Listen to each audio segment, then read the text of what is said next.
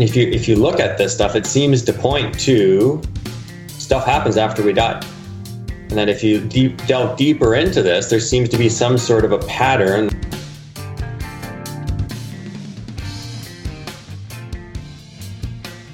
Welcome back to Grimerica. Unfortunately, Darren and Graham forgot to record the regular intro for this episode, so instead, we're going to be giving you a sneak peek into the Black Budget feed. Or if you are a subscriber to the Grimerica show, or if you've supported us in the past, then you would already have access. If you haven't, then you should head on over to grimerica.ca slash stripe and follow the directions there. If you have any questions, email me, adam at grimerica.com. This is the Trip Report episode from the Black Budget feed. It is an hour and four minutes long if you guys would like to skip ahead. Thank you guys so much for your support. You may remember this one. It was recorded in the igloo. Unfortunately for the Grimerica guys, that one was taken out by a police chase and has had to uh, get shifted into Brody's spare bedroom, but they are back on track and thankfully they get the keys to the new studio. They're going to be moving in on January 1st and that thankfully that that's because of you guys. That's because of your support.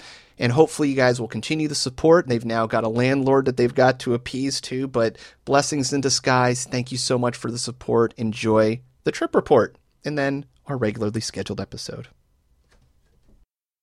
Come here! We have the best congress. We do. That was awesome. Yeah these guys will approve anything. Yeah Thanks, and they Phil. make the jingles too. Yeah. Thanks, buddy. Phil is actually going to join us a little bit later. Right on. And do his uh, his account firsthand. So I won't fuck with you on the black budget stream or. You won't, you won't fuck with me on the black budget yeah, stream? I don't have anything to. S- well, let's tell everybody ready. what this is, right? This is the trip report episode. That's right. I'm going to do another tripping episode soon, too. Yeah. I talked to Joey. He's ready to come out of retirement eat some mushrooms. So you're gonna do a road trip on mushrooms, like a yeah, literal... we won't video it. Yeah, we will. Maybe we could video what we'll we're video seeing, some of it. Yeah, not me, but what we're seeing, maybe. Yeah, maybe a little bit of you. No, you're not videoing. It. No, no.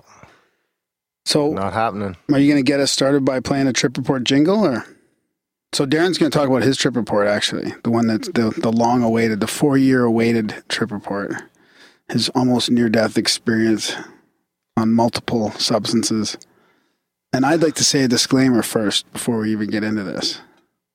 Sure. That we don't we're not glorifying this any drug use at all, although we do recognize there's healing, you know, there's healing properties to some of this and there's healing that can happen to some of this, but people should have sovereignty over their own consciousness. So I don't think we're like we're for or against it, right? So this isn't to glorify it, it's just to maybe share people's experiences on this and most of them are positive, but obviously some are negative.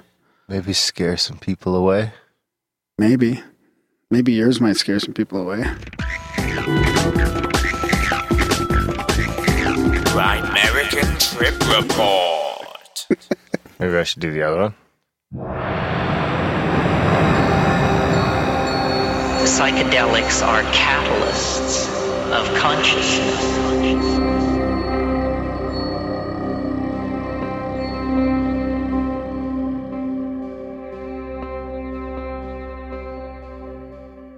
That's an amazing jingle.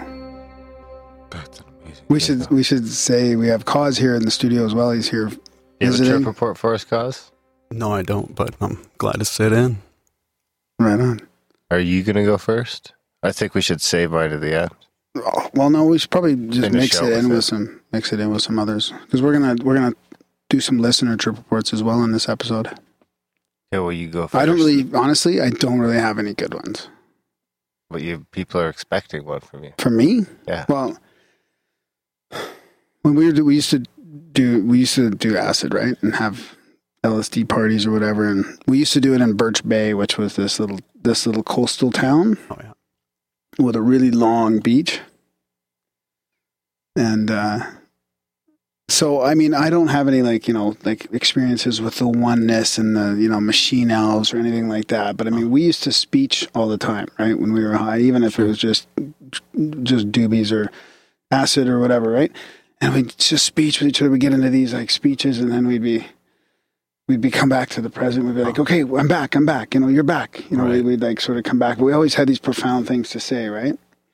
Just kind of open up your mind in a way. So we're walking out in the in the water from like for quite a while, and we are tripping out, walking out there, walking out there for for ages, and we end up. And I and I hate the seaweed, right? Yeah. I don't like the seaweed. That's like my wife.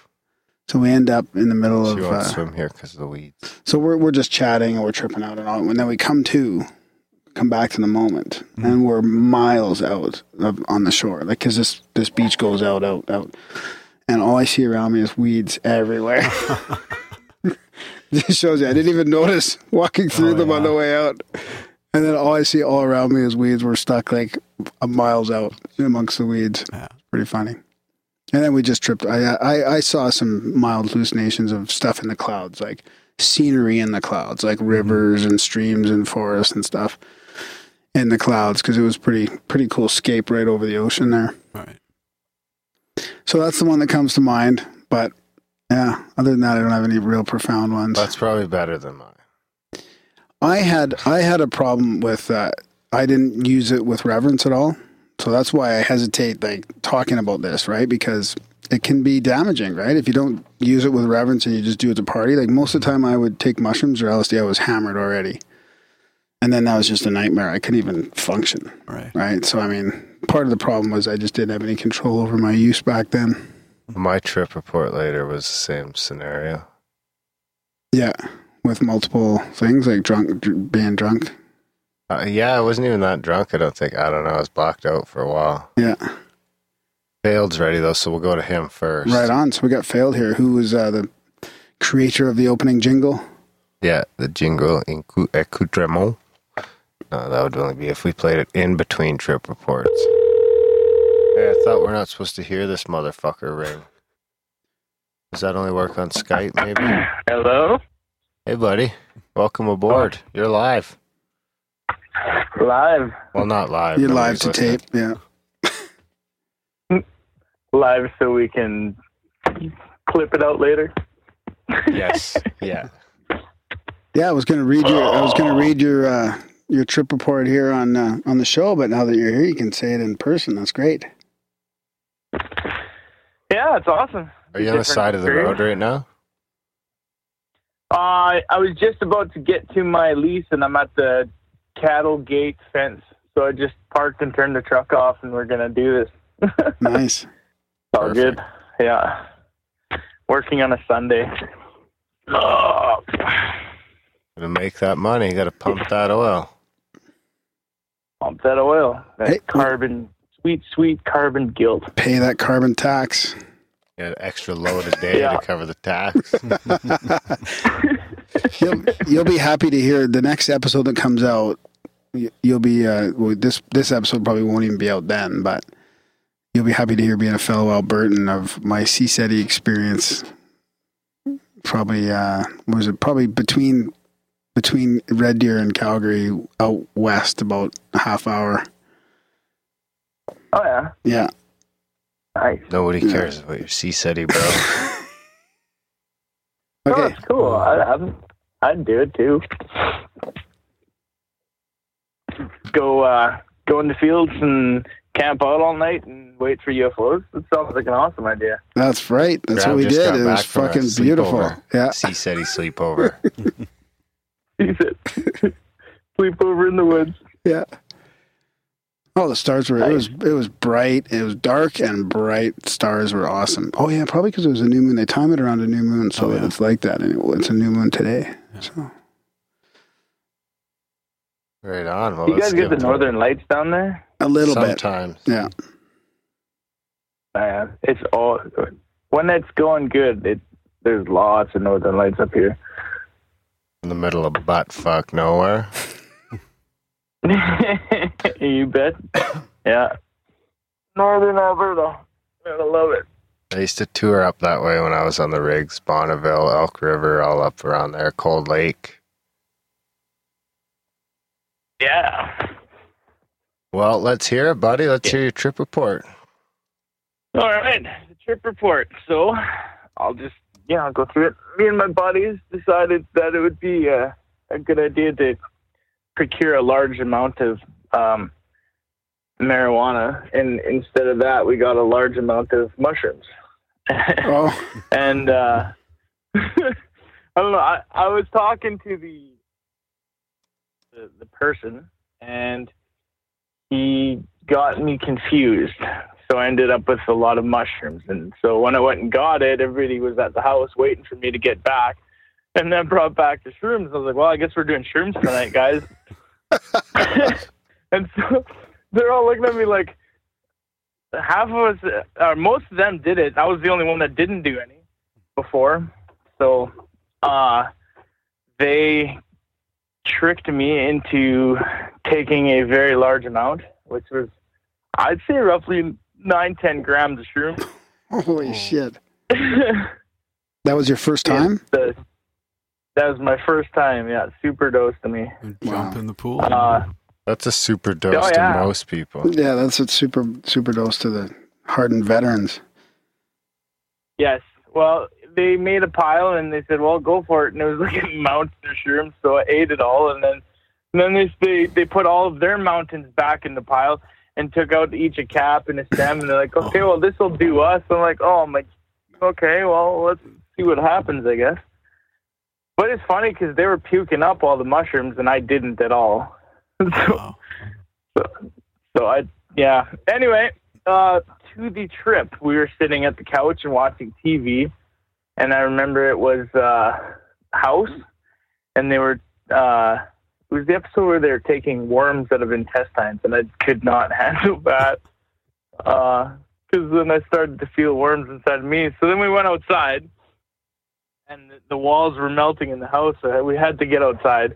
And when we got outside, the everything was foggy, like super, super fog. Uh, so much that when you were walking, you could only see about six feet in front of you. And to us, we're all like 17, 18 years old. It looked like we were walking in a video game and uncovering the map, right? So we ended up walking into a soccer field following this fence. And uh, we got to the goalpost, and we were completely awestruck by this magnificent structure that stood before us for some reason. The monolith. and it was, yeah, it was like a monolith or something. I don't remember a whole lot of like the the sights and sounds of it because it was uh, a lot of dose, but I remember most of it. Most of it. Um, so at that point is where the group split up because everybody was starting to get paranoid that the police were going to come after us because there was five of us in a small town, you know, tripping out. So four of them went back, and I didn't want to leave, so they left me there, which is great, great friendships, right? so I ended up uh, found myself at a barbed wire fence. And then I just kept following the barbed wire fence. When by this point I was out of town and close to a farmer's field, and I was following the border of his field, and then I ended up talking to ducks for a while. What'd you Uh, these talk ducks about? were swimming around. They they were swimming around me. Everybody always asks me that. Like, what did the ducks say? All they said was, "Welcome to our house. This is our home. This is where we live. We're we, you know we're starting a family. Everything's cool." it was the oddest experience. Like, it was nothing profound. It was just ta- like talking to people. And then that's when I realized I was waist deep in water and mud. so I kept walking and I made it to a stop sign and I was staring at the stop sign for a while and then it just kind of turned and looked at me. And then it started talking to me. Which is the oddest experience because it was just telling me that, hey, I'm just a stop sign and I I stop people. Sometimes they don't stop. Sometimes they pile up behind me, but I can't bother. I can't. I can't look because I feel bad because they should have listened to me and didn't. Right. that kind of lining. I'm just oh, okay. That's really awesome. And then um, by this point, I realized where it was. I was just on the outskirts of town, which a town of eight thousand people is not that big. So I decided that I would go back to the house that we started at. And while I was walking back, I saw a police officer driving around. And me, I was like, okay, keep it cool. Not going to notice anything. I'm just going to keep walking. Meanwhile, I'm covered head to toe in mud. Why he didn't just stop to ask me, like, hey, what's going on, right? But he just kind of looked at me and probably thought, guy's having a bad day, so I'll just let him be. This is like midnight. I'm covered head to toe in mud. so I kept walking. He kept driving. It was all good. I made it back to the house. Nobody was there. So to me, I was like, well, they must have had a, their own adventure. I don't know. I ended up uh, trying to bake a pizza, which I put the frozen pizza box in the oven, and then I didn't turn anything on. I took all my clothes off and passed out bare on the floor, covering the entire house in mud. Well, good thing you didn't turn on that, that oven. would- Yeah, no, exactly. That's that's a good thing I didn't do that. But that's about the the experience I had with the first time because yeah, I think it was just so so much to take in that I don't really remember much of the sights and sounds and stuff. But the the second time is definitely more of a uh into the mind trip, which was basically just sitting there and thinking about my spot in the universe and how small I was, and I felt myself getting smaller and smaller and smaller and smaller until I felt like a grain of sand, you know. And then contemplating uh, police officers able to uh, arrest you and throw you in a box for the rest of your life just blew my mind, and then I kind of that's about the extent of that trip that I remember. But yeah, definitely interesting times. Um, Sounds like fun. and this is this this all happened when I wasn't quote unquote woken from you know all of this new information that we have these days. So I couldn't imagine what I would come up with if I did it nowadays. Yeah, that might be different. Yeah. Yeah. I, I think it would just completely fry me. Well, I'm glad you didn't turn the oven on because my, my neighbor did that. He put a pizza box in the oven and it caused a fire in his house. It was brutal. The pizza box was just on fire. Lit her all up. Right So on, how buddy. long ago was this? Like how how old are you now? No, I'm 31, and this happened about um, So like 13, 19 yeah, 14 like years 18, ago? 19 years. Yeah. Yeah. Yeah.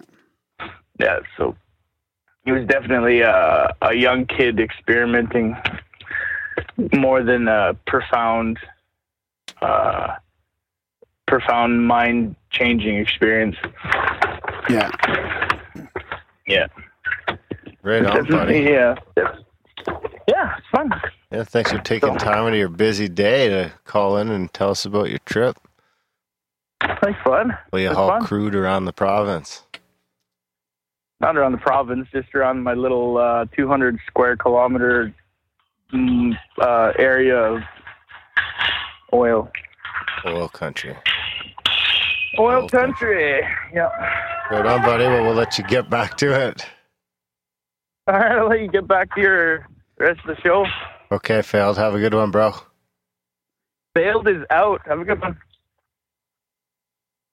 A big thanks to Failed for coming on the show, telling us all about his uh, trip reports. What's next? You want to read one? Yeah, I got one. Okay. Do you want to do another jingle or anything? Or do you have any jingle that we Well, haven't heard yet? have t- the two jingles. Is that all we have for Trip Report jingles? Maybe we could do like a. Uh, And now another edition of the Dry American Goodies by the people, get cause to read it. This is a good one. This is from uh, you can yeah you can read the other one the other ones if you want. Yeah, this is from Ryan, uh, and he says I almost lost. I actually almost lost this one, so gotta make sure it gets in here. He says, "Hey Graham, Ryan from Kansas again. I'm sending you a copy of the trip report slash synchro that I sent you that you said you misplaced on episode 228. Don't lose it this time. Looking forward to hearing it on the air and getting some reactions." Oh, is he a.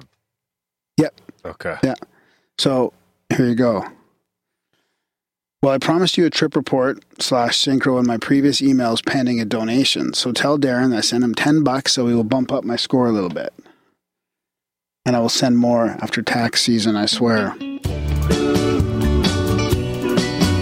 I'm a rambling Graham with synchronicities all over the web.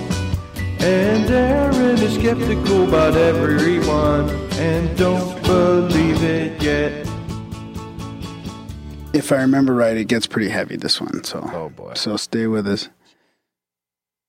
I've been mulling this over for several days, and I think I should just put it out there and stop trying to find the right words. As I'm sure you guys know from personal experience, trying to explain a trip or a synchro is much like explaining a dream. It often falls flat and fails to convey the feeling. But what the hell, here goes. Forgive me if I ramble. Okay, the year was 1997. It was springtime, about a month before my 18th birthday, just to set the scene. I was a long haired white kid that listened to classic rock and things like Primus, Clutch, and Alice in Chains. My best friend was a six foot tall, 300 pound Mexican that listened to Method Man, Scarface, and shit like that. I converted him to my taste in music eventually, not that it matters. Anyway, by this time we had been smoking pot and taking psychedelics for a few years, and we weren't we were what I would consider fairly experienced pilots in the realm of tripping. We had at least a couple of times before eaten too many mushrooms or taken too much acid. Nothing irresponsible, but definitely past that point of ego death a couple times before this time. In our little town in the 90s, there was plenty of high quality mushrooms and acid to be found. People seemed to take pride in the quality back then. It was a different time. So, as much as we had in our possession, a 10 strip of white blotter. This is what we ended up splitting. I would guess it was somewhere north of 500 microgram dose each, probably more, and it was definitely high quality blotter acid. This quickly became apparent within 20 minutes after dosing. As I said, it was 97, springtime, and it just dawned on me that this was exactly 20 years ago. Holy shit. It was a cool, wet Friday night, not great for dragging around Main or anything. So I was at my girlfriend's house, and Alex, my best friend, came over to find me. My girlfriend, who I later ended up marrying, was older than me by eight years, so she had her own house where my friends often hung out. She was also Mexican, but unlike my friend, spoke almost zero Spanish. Less than me, who took one semester of Spanish and got a C minus. This is important to point out because it plays in later in the story. I'm not just throwing random facts out there like it kind of sounds like I know. Hang in there. I'm not trying to write a novel, but this is fucking hard. There's a lot of details at play that at play here at the end, being more of a synchronicity at the end of this trip report. So, cool, wet Friday night, April 20th, years 20 years ago. My first generation Mexican American best bud Alex, Alejandro, and I are at my older girlfriend's house, and she's been all responsible and say she's going upstairs and go to sleep so she can get up for work early in the morning, leaving us to hang out downstairs. We smoke a bowl, watch some TV, bullshit a while, and sometime after 10, Alex says, Okay, let's take that acid. I say, You mean the acid we brought for the concert in May? He says, Yeah, fuck it, let's do it now. I say, It's a 10 strip. What about el- everybody else who's going to the concert? We just gonna watch them all trip and be asked out? Alex says, "Nah, fuck them, fuck them too. Let's split it. We can get more for the concert." I was quiet for a minute, having paid for it all myself, and I didn't feel guilty about doing what I wanted, but it was a little wary of taking five hits of what I knew was good shit. I wasn't a complete dumbass even then, but the words came out of my mouth anyway. All right, you fat bastard, let's do it then. So we did. But first, we walked to the quick shop and each grab a gallon of orange juice because for some reason that was the thing to do at the time when you took acid drink orange juice. Cigarettes, random munchies, and all the necessary extras. Back to the house, take five big hits, smoke a joint, then wait. It's probably close to 10:30 by this point. 10 minutes in, stoned but not tripping yet when we remember the importance of setting. We were so busy making sure we collected all the other necessary gear, we weren't really concentrating on where we intended to trip so heavily. My girlfriend's house at the time was huge old house in the oldest part of town. It was built up as a boarding house in the late 1800s and had since been turned into a single residence with huge spiral staircase and had fallen into disrepair and was being used as a rental. Not a total shithole, but pretty close to it. Huge for the cost of rent. And spooky as shit, especially for a couple of guys who wholeheartedly believed in spirits and ghosts and knew for a fact that this place had some place had some bad vibes and a lot of history. We just did not have the capacity to deal with it in an altered state we would quite soon find ourselves in. So we sprang into action but quickly realized there was nowhere else to go. I grabbed the keys to my girlfriend's van, which sat out on the road a little ways from the house. Orange juice, cigarettes, weed, bowl, lighter, munchies, check, check, check. We walked out the front door just as that queasy feeling hits, hits us in the stomach. Down the sidewalk, get in the van. Keys in the ignition, the engine rumbles to life like some kind of violent alchemy experiment. The radio screams. This Friday and Saturday only at Mel Hamilton Ford. I quickly turn it down, leaving only the sinister rumble of the two ton steel juggernaut. I'm about to drive aimlessly into my oncoming trip. And it's coming, quickly. We both stare blankly at the dash for a few seconds, and then Alex says, Where are we going? I say absently, Fuck, bro, I have no idea. Anywhere but that house. He says, Yeah, let's not do that then. This shit's got right on top of me. Let's just chill here in the van. That didn't seem like a terrible idea to me, really. I turn off the van, quiet street, nobody bothers us. Full size, two ton brown conversion brand, van with captain's chairs and a table. It makes sense, sense somehow. We suddenly feel safe enough and settled in. I light a smoke and Alex says, Fuck, man, it's coming on. I think we took too much. I say, Relax, pussy, this was your idea. We are cool. Don't fight it. Buy the ticket, take the ride, right, man? To which Alex simply replies, Oh, fuck. I silently agree. Oh, fuck, indeed.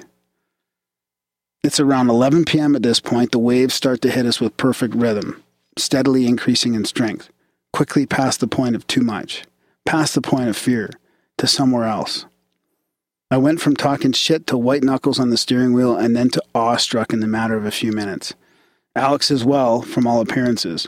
The trip was still rising steadily like a roller coaster, but we hit some kind of plateau and began to uh, conversate.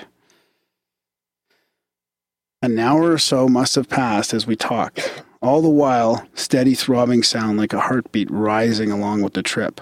I assume it's just me as the pulse starts to flicker in my vision. We continue talking about the conversation. No, we continue talking, and the conversation starts to mash together in a mix of mostly English sprinkled with Spanish and German.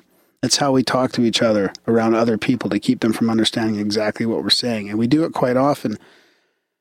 But at this point, we start finishing each other's sentences and talking over each other. The pulsing sound and flashing visuals visuals that go along starts to increase as we realize we cannot say anything that isn't at the very same moment coming out of the other's mouth. It's almost like suddenly we have tuned both our brains to the same frequency. We tried for a few minutes, but it was impossible to make up a sentence that the other one couldn't complete. We laughed so hard and tried some more, and the pulse and visuals became more insistent. This is where it gets weird. One of us, or both of us, thought, You see it, right? Yes. And you hear it? Of course. Focus on it.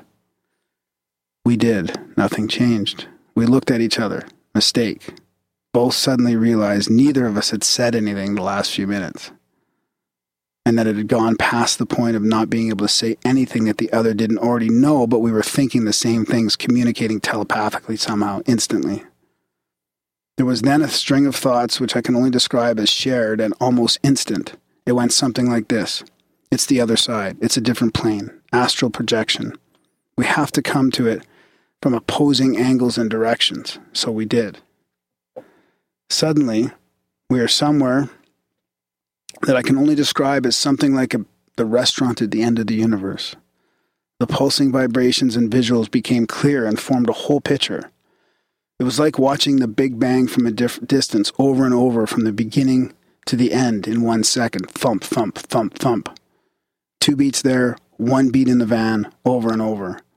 At this point, it gets really hard to describe what it felt like. We saw things and learned things I cannot even begin to put into words. There are no words. I had never experienced anything like it before or since. It just felt like watching through God's eyes, whatever that means. Then we tried to change things, initially innocently enough, just enough to change something in the real world, something we could observe after we came down from our trip to know if it was real. Then I remember feeling Alex suddenly shift away in his mind and say, My dad. My heart lurched as fear struck me hard out of nowhere. I knew what he meant. His father wasn't standing outside the van, his father was dead. He had been killed by a machine where he worked when Alex was young, and Alex intended to change that. As this dawned on me and the fear swelled, something like a sledgehammer hit me right in the middle of the chest and knocked me clear of the shared vision we were having back in the van. Disorientated and confused, I look over at Alex. He looks just as screwed and confused. The violence with which what we were spit out was unexplainable. All right, I get, I'm guessing by now you're probably trying to pick the synchronicity out of this rambling trip report, but I haven't quite got there yet. I hope you're still with me. Just taking a little break here. That's interesting. breather? eh? You're taking a breather? Is that hard work? It reminds me of some of ours, right? Where we're where we're in sync and we're and like I was talking about how we're tripping. We call it speeching, right? You're speeching, speeching, and then you're and then one guy would be doing the and the other guy would be like, "Come back, come back, come back," and he'd be like, "Okay, I'm back, I'm back," and he'd be like, "Back to reality," right? I think and these guys like- were so deep they got kicked back out with some violent, like violent thing, right? Yeah, I think that's an LSD thing specifically too. It, it might, yeah, it might be more so than mushrooms. I think. All right. Okay, get back to work, Ron. This is for Okay. the paid audience. Okay. be taking breaks. Okay. okay. So we are now fully back in the van. Back in the van. I just made that up. Still tripping balls, but back on Earth. Back in the now. See? That's what I was talking about. No longer telepathically tied. It feels like we already peaked. Feels like we've already peaked. Collecting my wits, I flip the ignition to accessory and see what time it is. 454. I remember it as plain as day. We both stared dumbly at it for a few minutes. Over five hours. What the fuck? We look around the van, uneaten munchies, and nearly full gallons of orange juice on the floor next to the passenger and driver seat that we evidently never moved from. I reached in my pocket and pulled out the loaded bowl we never had a chance to smoke. I light it, take a long pull off it, and hand it to Alex. He takes a couple of hits, and I light a cigarette and drink some orange juice. I rub my eyes to counteract the light dancing in the windshield from the streetlight and the misty rain. Alex says, Let's go back in the house. I need to use the bathroom. We go, still tripping hard. We know the dangers of getting lost in the mirror of a bathroom.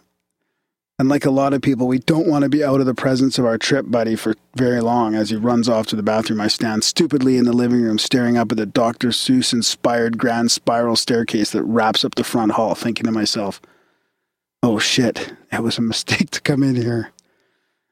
That's when I hear my girlfriend scream my name from upstairs. The terror and confusion in her voice cuts through me like a knife. I bound up the stairs two at a time and burst into the bedroom, expecting to find an intruder or a demon attacking my girlfriend.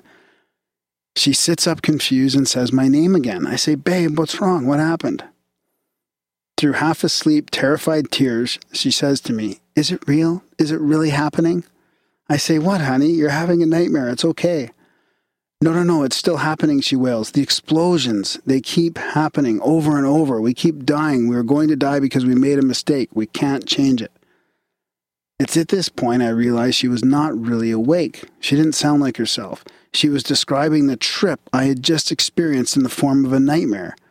I got quiet, and so did she, and a slow scream rose up in the back of my mind as I turned to look through the doorway. Alex standing wide eyed halfway up the stairs, just far enough to look over the landing into the bedroom. He had presumably heard everything at this point, and I told him, Come here. He just as quickly replied, Fuck you. you come here now. I made a gesture that conveyed something like, Come here, you pussy, and he very reluctantly did so. I had to make sure he had heard what I heard. Then I turn to my girlfriend, who has calmed and looks like she is half asleep, and say, Tell Alex exactly what you told me. She does, almost word for word, although with less tears and more calm in a very creepy way. Alex goes pale, wide eyed. Evidently, he hadn't heard what was said the first time in its entirety. Alex stands up, points quickly at me and himself, and says, You, me, downstairs now, and heads for the stairs. I look at my girlfriend. She doesn't look right. She looks like a sleepwalker, half sitting up, eyes glazed.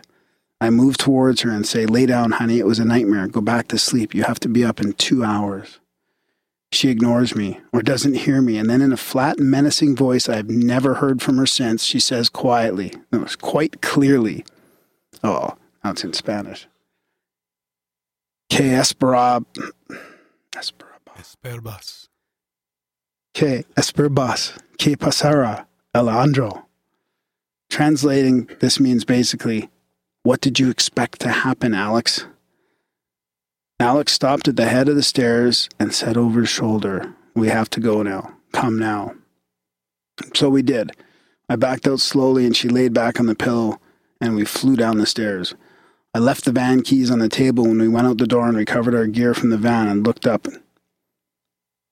uh, and locked it up and took a walk into the daybreak. Now, remember way back in the beginning, I stated that she does not speak Spanish even to this day. Alex and I both understood it, though. We both understood what it meant as well. It was with her for 10 years after that. No, I was with her for 10 years after that. Half that time married to her, and in all that time and all the conversations we had about that night, I never got the impression that she was fucking with us. In fact, she doesn't even really remember it happening, except that she remembers having a nightmare like that. She didn't remember me coming up the stairs or Alex for that matter. She doesn't remember any of it, really, except for a vague nightmare. About two years later, my best buddy Alex literally blew his head off with a 357 Magnum. That's kind of all I have to say about that, except to say that that day we were a lot closer, and I still miss him like a phantom limb. My ex wife and I divorced in 2007, and I haven't spoke about this experience or really even thought about it much in depth in a long time. But the pulse is still with me in the back of my mind. I can concentrate and feel it throbbing even now.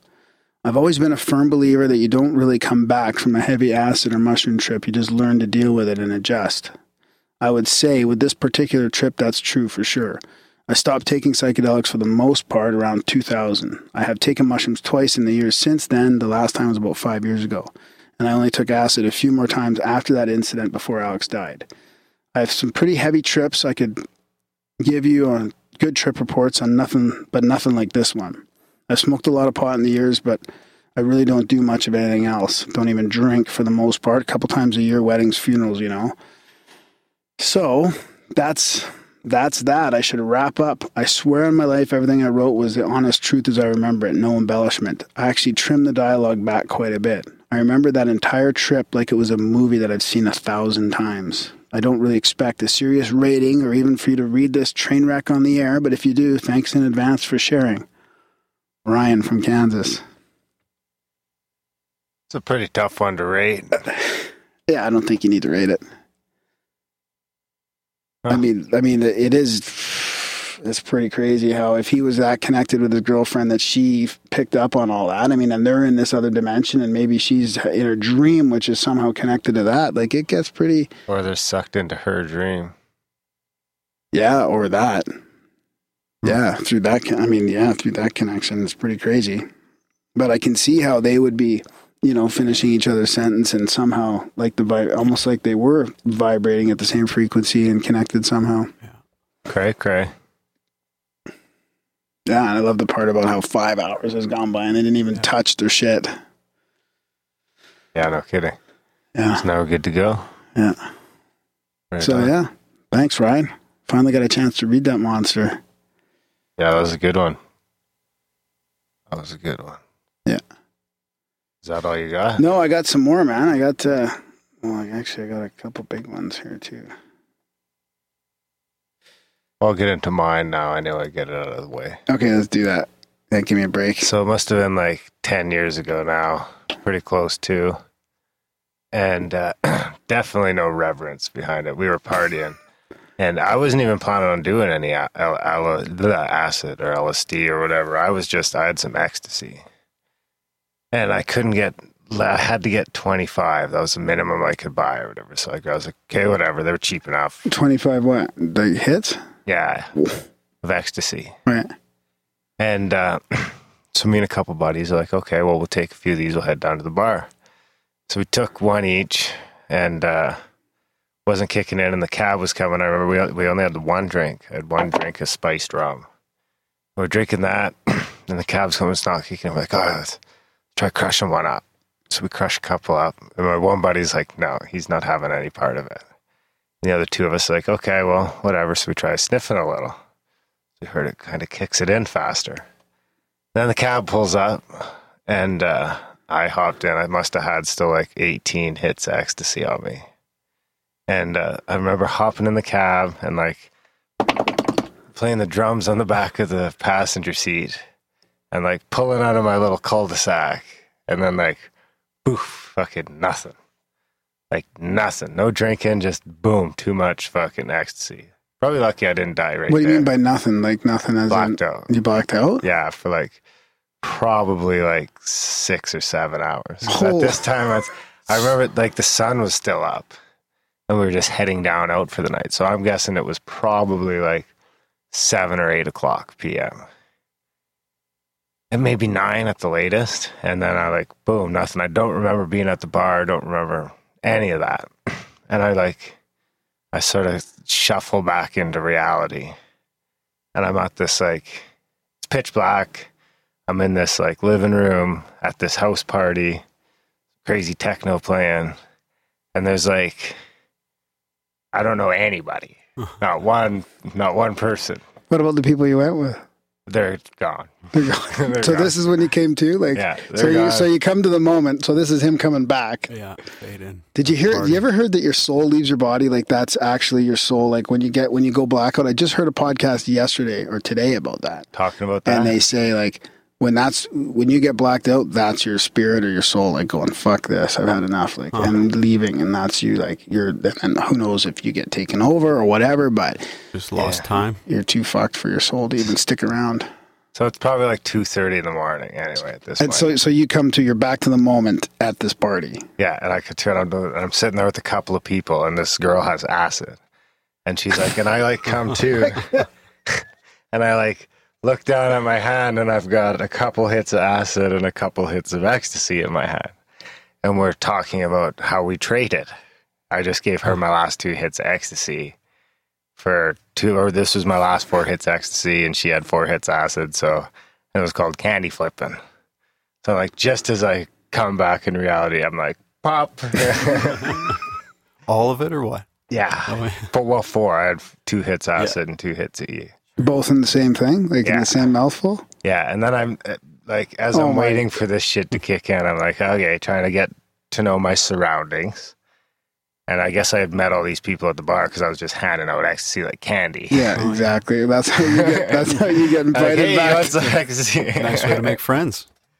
Um, so yeah, and then I remember like going around and having some conversations with some people, and I'm like a little celebrity almost because I was giving everybody ecstasy, so everybody loves me. um, and they're all just tripping, you know, kind of getting going on some ecstasy. and I remember so now the acid's starting to creep up on me.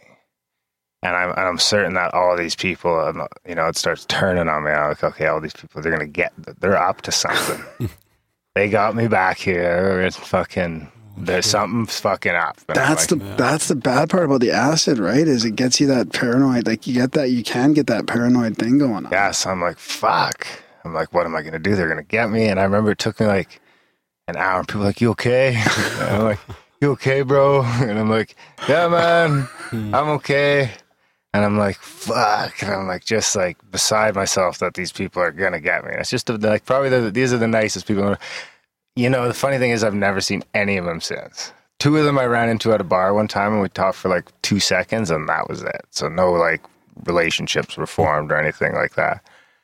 So I start thinking, yeah, it's all like coming at me again, and I'm like, holy fuck! I'm like, these people are gonna kill me. I got to get the fuck out of here. So I'm like, how am I gonna get out of here? So I'm like trying to run through my head, plot through all the different ways I can get out of this fucking party. And I've like I've already like scoped out the porch, figured out where my shoes are in the pile, and so like finally the guy I'm talking to is like, "You you okay, man?" I'm like, "Yeah." He's like, "Okay." I'm just gonna run to the bathroom, and I'm like, "Okay, this is my chance." and buddy like gets up, and it's like the song stops playing at the same time uh-huh. too, and fucking like this guy goes gets up to go to the bathroom, so he hits a hall. I like get up and I like run to the porch, and everyone's like looking at me, and I like grab my shoes and I don't even fucking like stop to put them on. I just like look behind me like, eh, and I'm like out the door in my fucking socks. And I'm fucking down the road, man. I ran fucking probably like three blocks before I stopped to even put my shoes on. Don't even know. And I'm like, I realize I don't even know where the fuck I am. Like, what part of the city? And it's like, it's gonna take. This is before smartphones and shit. So I like, I've got a flip phone in my pocket. That's it. And I'm trying to figure out. Actually, you know what? At that time, I don't even think I had a cell phone or my cell phone was lost because I couldn't call a cab. So I'm like wandering around and I'm trying to figure out if I have any money. Luckily, I've still got my wallet and I figure out, you know, I'm somewhere in the southwest Calgary. So I'm like, okay. So I walk for what seems like an hour before I get to like 17th Ave where there's some like taxis or businesses or phones or something. And the sun's like just starting to come up. And I'm like, wow. And I remember like I flagged down a cab and we are like driving out. I lived way out on the east side of town. So like driving out 16th Ave. So there's no lights or anything. And you're just heading in this. The sun's just coming up in this crazy purpley sort of fucking sunrise, psychedelic sunrise. And I got home and I'm like, get that for a few minutes. I get that feeling of relief that I'm safe. Okay, I made it. And then I'm like, holy fuck, I shouldn't have taken all those drugs. Cause it's like, all this has transpired in like an hour. So like my shit isn't even, I'm not even at full speed yet. Yeah. So then I like go into my room and slowly slip into full speed. And I was certain, I'd con- certainly convinced myself that I had fucking taken too much. And you're gonna And this, because the ecstasy scares me especially, right? Right. And I was either A, gonna OD or B. and so I like sat in the fetal position in the corner of my room there for like 12 hours and waited to die. And then, uh, yeah, it was like way later. It was like 10 o'clock that night. My roommate found me like sketching around the corner looking to see if anyone was there to go get a drink of water. He got some food into me. Yeah, I never ate acid again. No, I've never have. no. So you, I think that you- was almost a warning to me. Like, if you fucking do acid again, something's gonna go wrong. You gotta, or something. I mean, it was probably telling me to quit drinking because I ended up in the hospital a couple times after that because of my shenanigans with drug, with alcohol and drugs. Right? Yeah. Before, because that was before. That must have been almost. That was ten years ago, probably. So that was Yeah. before I had a family or kids. You know, I was still in my early twenties, Yeah. and then. uh so you know now I've quit and all that stuff. Yeah, that could have been a heads But it probably would have benefited me a whole lot of photo because I was probably three, four years before I did, and I probably could have done better to quit then. Yeah. Yeah. Huh. Insane. Actually, I haven't done either of them since. So did you? Did you I've think never like done ecstasy again. you just thought you were gonna die? You're like, this Well, at is the it. time I was Like, doing, you know what? It probably is. At the time I was doing a lot of ecstasy too. right. And since that night, I haven't gone near either of them Hmm. again. So it could have even been the LSD telling me to stay away from the ecstasy. I don't know. Yeah. But it was a crazy enough experience that I've never gone near. Yeah. It's like that thought in the back of your mind. Yeah, Just became exactly. It's always right? there, right? That feeling of fucking. That But you're then the next die. morning, I had that. Uh, no, the next morning, I didn't have. I didn't get that feeling of productivity either, like I used to. Right, like when. I'm coming down off acid, usually at my ten in the morning, I'm doing laundry, like running some experiments, and Yeah. you know, no experiments, but I can be multitasking at an incredible level Yeah. with just the right amount of LSD. Left in your system. Yeah. Yeah. But maybe microdosing gets you there all the time. Yeah. Yeah. Like I said, I've never done either of them again, and I probably never will. I will do mushrooms again, probably soon. I'm ready for my pilgrimage, Yeah. annual pilgrimage. Yeah, it's been a while for bunch me. of fucking magic mushrooms. We've had some pretty crazy uh, ecstasy bad trips as well, where my buddies had to just get out of the bar and walk around downtown or wherever we were. I remember in London, just having to walk around the streets because we were just yeah too uh, too messed up to deal with anybody. Fucked up. Well, do you want to go ten more minutes? Yeah, one more. You want to do one more, and we'll wrap it up. Yeah, man. I got well. I got a long. I got this one. You take a look at it. See if it's too long. Just go. All right. Just go by. All right, so this is from Eric, another supporter of the show. This will be a bit long, he says. Okay, so, oh, it's another combination, combo synchro.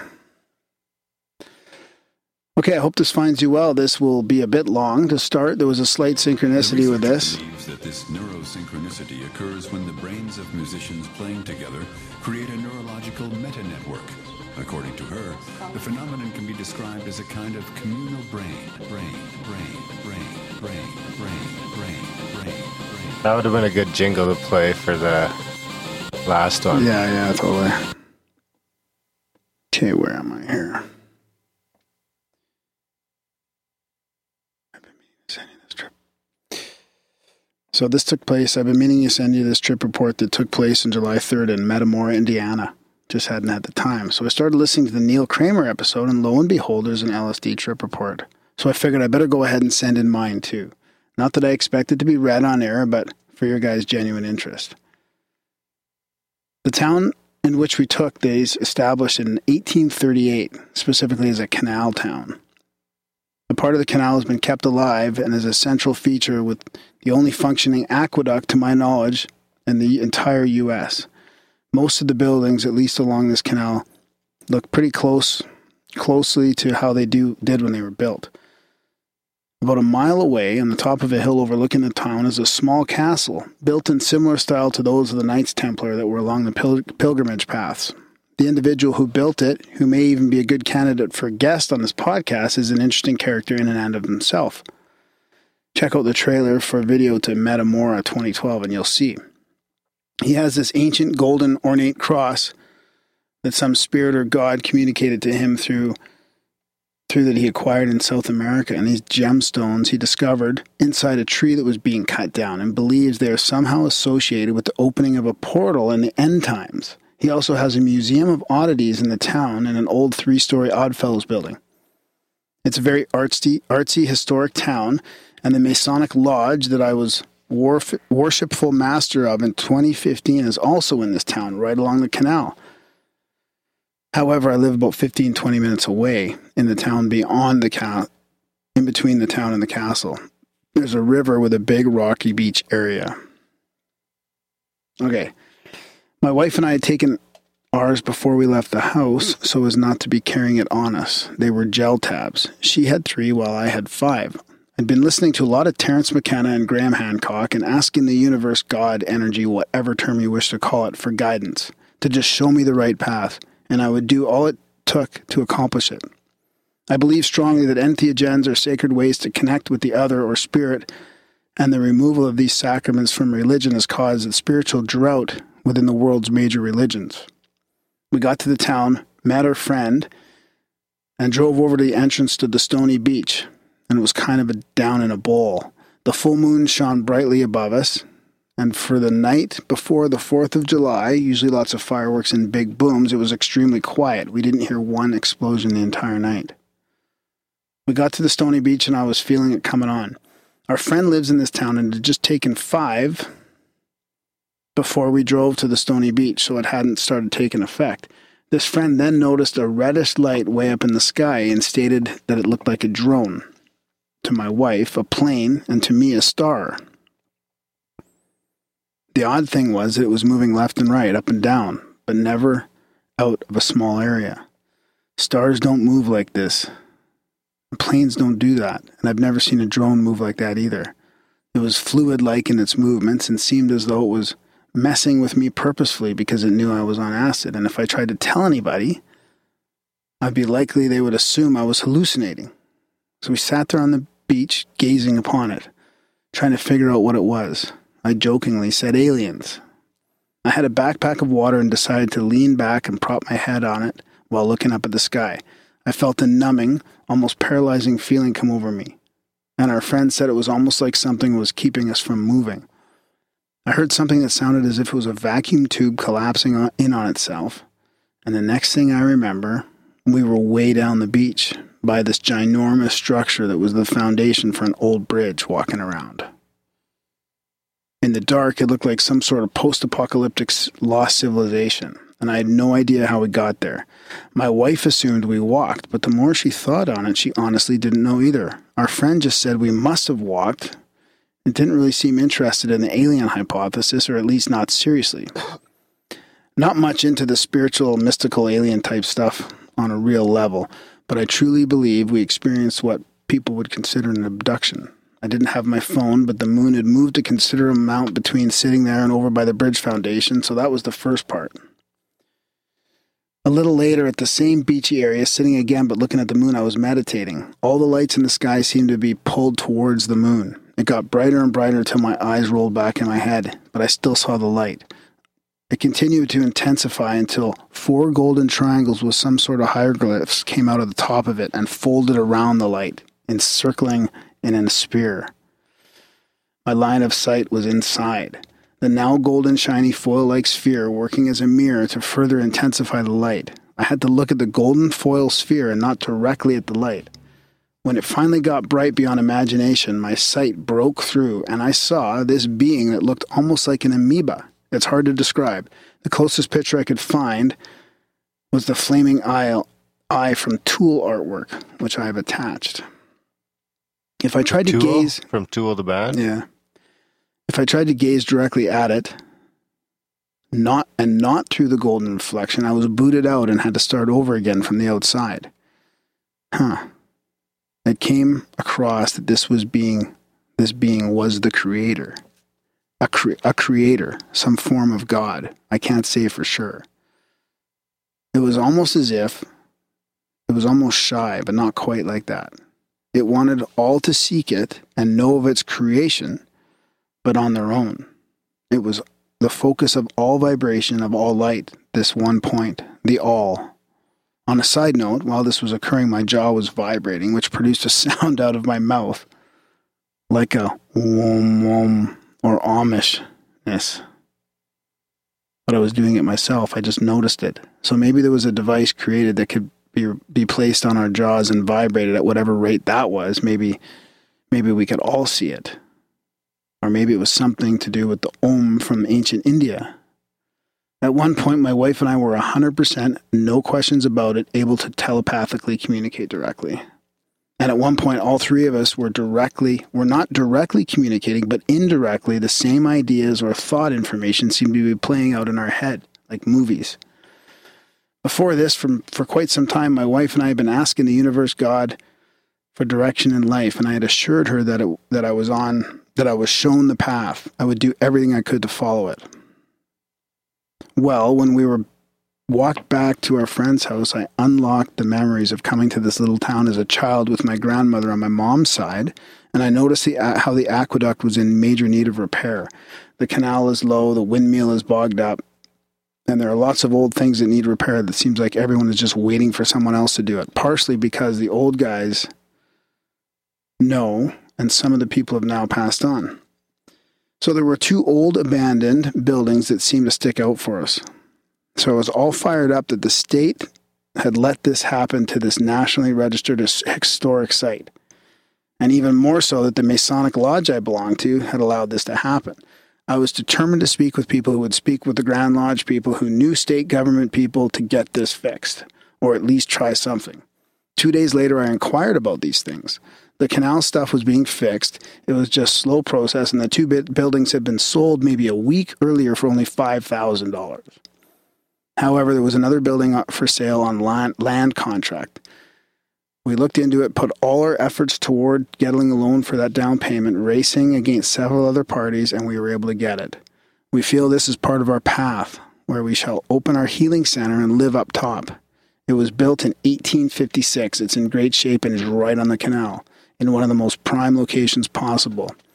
We were able to get the ball rolling, gob see the house, get the loan, I have no credit at all, and sign the initial paperwork within four days. We also had to rush as we were leaving for vacation on that Saturday, but we were willing to wait if we had to, but didn't need to. However, on our way home, we got, wow. Uh, however, on our way home, we got rear ended on the interstate. But got, what does it say? But got. The rental car made it in the rest of the way. Hmm. So hopefully fix our car quickly or totally get out, get us the funds for a new car. As I said in my first email long ago, that okay, I'm a full time rideshare driver. Hmm. So we know how it all worked out, though. Maybe send us some good vibes and blah blah blahs and all that. Thanks, Darren and Graham, and sorry for the length, Eric. So I missed that last part, but I think it was um, in regards to his other email to us. Which I would have read. So, uh, very interesting, eh? Yeah, yeah, I like it. Um, what was I going to say there about that?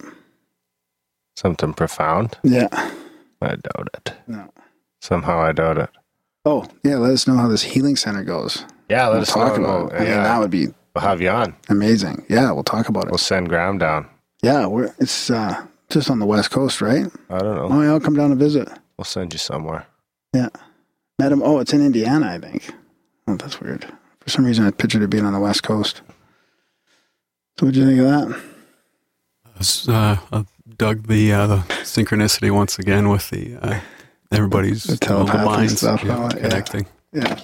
Getting the wires And crossed. again, the time slip and the Getting the blackout. wires crossed. Right, lost time again. Yeah. Yeah. Oof. Oof. Scary stuff. That's right. Going to the dark side. Yeah, this trip report's turning into scary, scary stuff. That's right. Thanks to all you guys for buying our time and keeping us on the airwaves. Yep. Another little thank you to you guys for supporting the show, keeping us ad free, sponsor free, bullshit free. We'll save the rest of the trip reports for the. Uh, Yeah, we'll do another one. yeah, well, we'll save the rest you got there for the paid uh, for the free audience. But you know, like mine, I wasn't gonna tell on the show. I'll never No. tell that one on the show. And the next mushroom trips, none of that shit's gonna be on the show because there's just too many people that listen to that feed. No, and all these It'll guys that we read. you guys that pay and support the show. So tell your friends that don't support the show to start supporting the show. Yeah, and all these guys don't we give read- anyone your feed. What? Don't share feeds. Oh, do people do that? I don't think so. No. And all the people we read here, they're already supporting the show, so it's not like we're taking out of the free feed. That's right. They're the best. Got anything to add, Cos? Just uh, thank you for thanks for having me on. You didn't say much. Thanks for being here, buddy. Yeah, anytime. Anytime, seriously. You can come on the show once in a while if you want. We'll find something for you to do.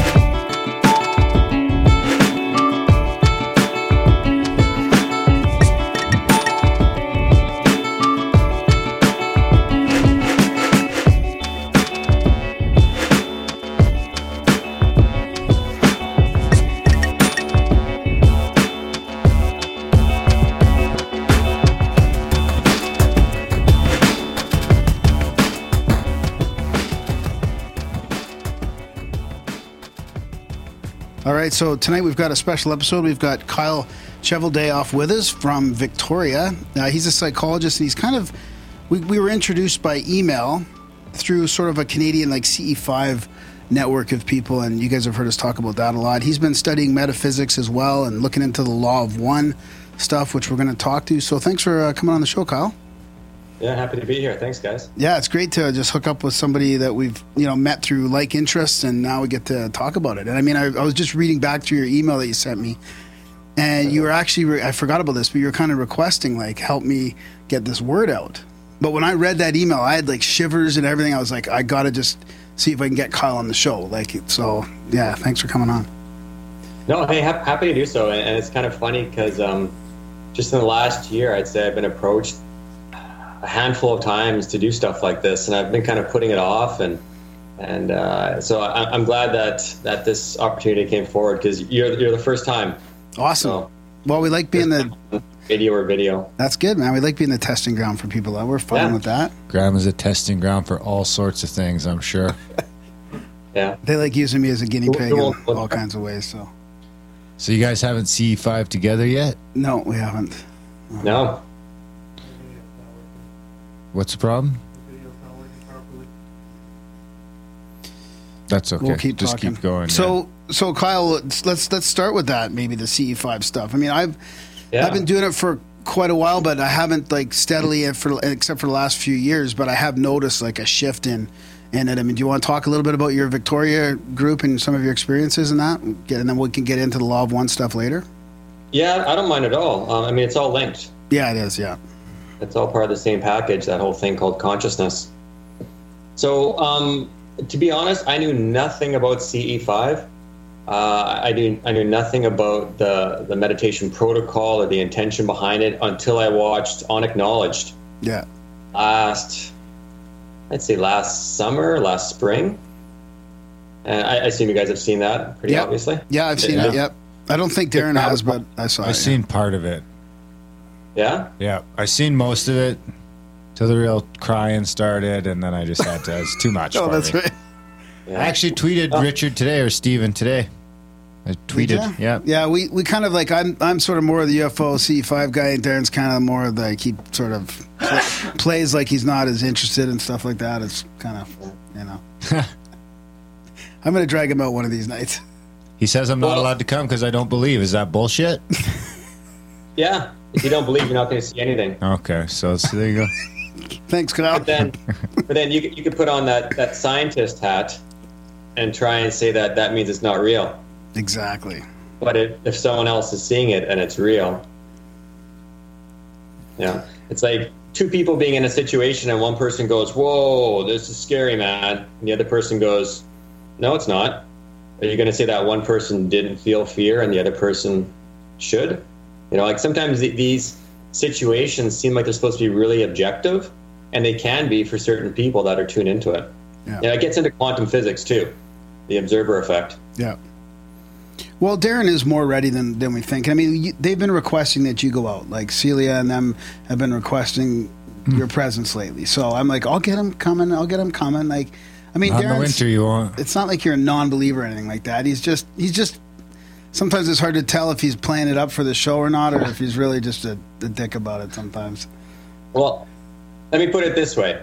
So I, I, I started watching that unacknowledged video, and uh, I knew nothing about it. I just stumbled across it on Netflix. Uh, I didn't even know who Dr. Greer, Steven Greer is. I, so I started watching this, and I'm interested in UFOs. I've watched Ancient Aliens since I think the first episode. Have you guys watched that show? Yep. Yeah. Yeah, fantastic, eh? And yeah. I met you know, Tsoukalos. that- we met Tsoukalos. Yeah, we met Von Daniken. That's Yeah. kind of part of the reason we started this Actually, that's this kind of podcast. that's yeah. how we kind of met and started talking about stuff. Was Ancient Aliens. So yeah. Yeah, that's that's honestly where it started for me. You know, I was involved in meditation and some of that stuff before that, but when I started watching Ancient Aliens, I, it was just interesting, right? You'd see some stuff that you thought you knew before, and then you start seeing it differently or hearing it from different angles. And you hear multiple people talking about similar things from different angles, and you start to go, geez, this is possibly true, I want to know some of this. And that's essentially CE5 last last summer when I watched that documentary, I watched Dr. Greer's Steven Greer stuff, and I thought, is this guy out to lunch? Is this guy a quack? You know, is is this possibly true? And I watched the documentary with an open mind. Some of it I already knew from watching Ancient Aliens and following some David Wilcock stuff, and and I thought interesting. And so I delved into it. I, I really delved into seeing how legit this guy was, what his background was, if some of the stories were possibly true, and so much of it lined up that I thought there's something here. And so then I started learning that CE5 protocol, kind of downloaded some of the stuff, read some information he's put out there, and um, started started delving into it. And I got to be honest, guys, I I started seeing some stuff myself. Yeah. When you're when you're looking up at the stars after doing this protocol, and since I was already someone that meditated quite a bit, it wasn't difficult for me to incorporate that because it is meditation essentially.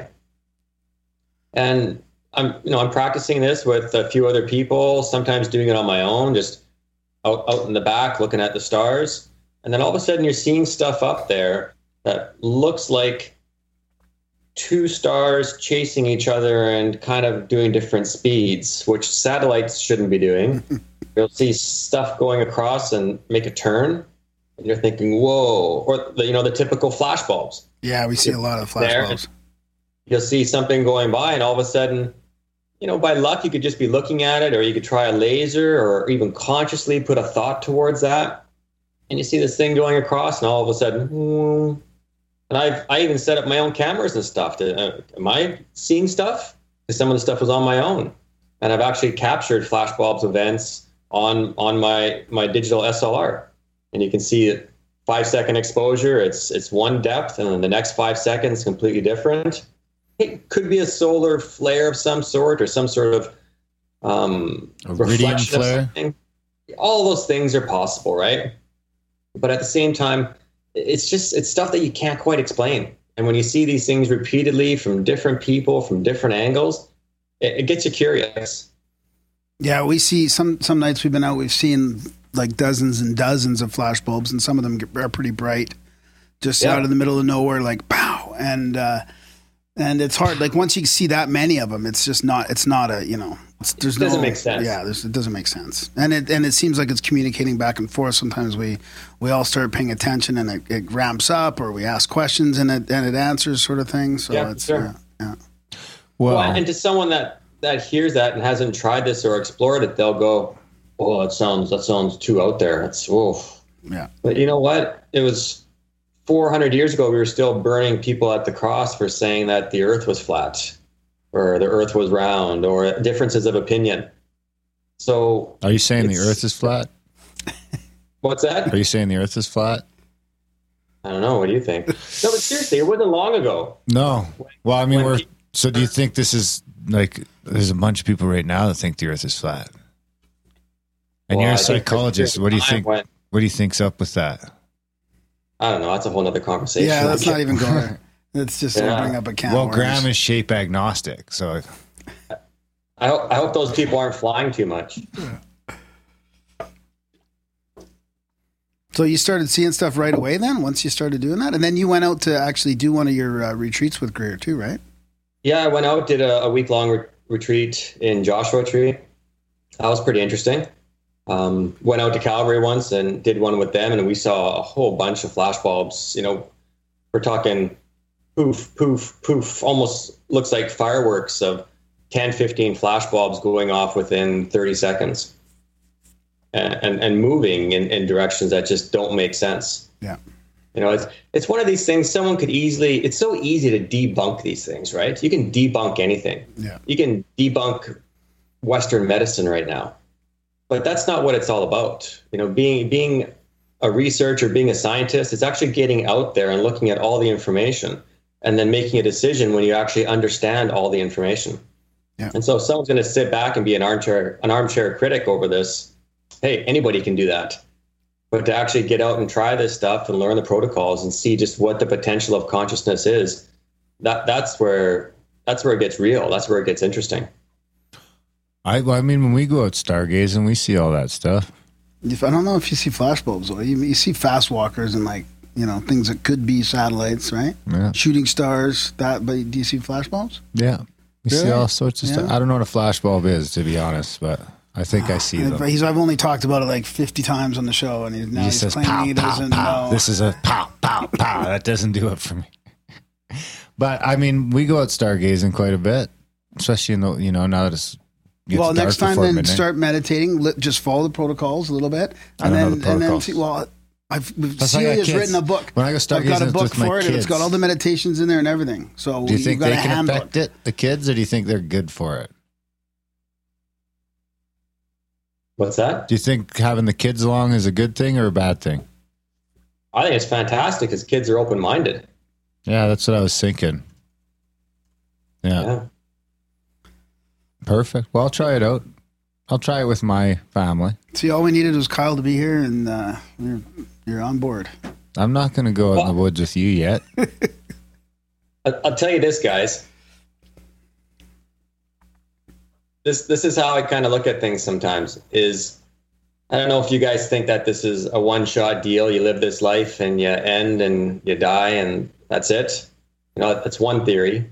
Another theory is that it continues in, in some way, in reincarnation or some other form of energy.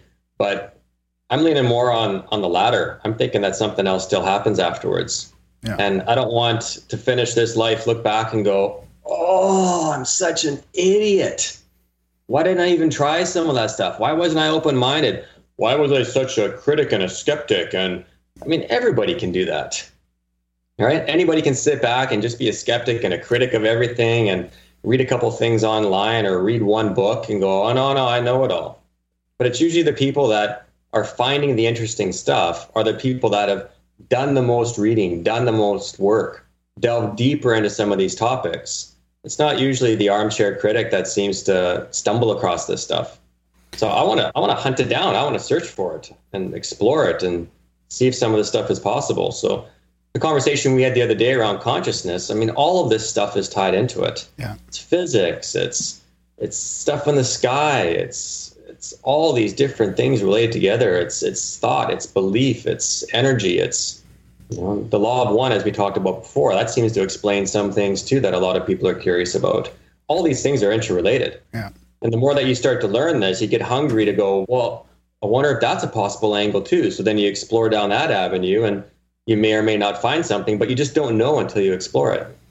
Some sometimes I wonder if that's kind of like just part of the simulation, where it's like the more of these sciences we find and the farther we go down them, it's just going to keep coming up with stuff, changes, just to everything keep just changes, coming up with stuff to keep you busy, kind of like you know. I completely agree. The, the difference with that, though, is that's the physical.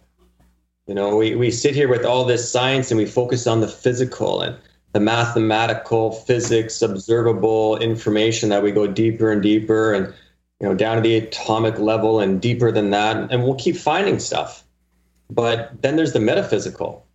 Everyone believes in metaphysical. Otherwise, prove to me where love is or fear is prove to me where depression is or anxiety is i mean to me that stuff actually lies in the metaphysical because we don't fully understand it and it's all energy based Yeah. And so if we start to seek deeper into the metaphysical and start going down those rabbit holes like we do in physics with the observable or mathematics with the stuff we can calculate if we get away from the physic the physical stuff and going deeper and deeper down that and focus on the metaphysical stuff we're going to find more stuff too Any chance it's dangerous? probably Yeah. In what way do you think? If you had to speculate, you don't have to um, speculate, but I'm asking you to. Yeah, yeah, I could speculate. And I, I think I would. The best way I've heard that explained is through the law of one. So, yeah, if- I mean, and keep in mind, if I talk about law of one or, or some of these other areas, I'm only giving my perspective on something else I've read. I'm gonna I'm gonna have as as the law of one would talk about a distortion of anything I hear. And you know, we're talking about CE5 all a little bit different right now. But CE5 is this protocol. So whatever we're talking about here, I'm, I'm just putting my spin on it. I'm mm-hmm. putting my opinion on it, and there's no real right or wrong to that. It, it's just the way I look at it right now, and that could change. But if you look at the law of one information and what it seems to say about negative and positive, is that in general, out in the cosmos, generally everywhere, the real negative energy, the real negative entities, if you will, the people that are on that real hard negative path, is about 10%.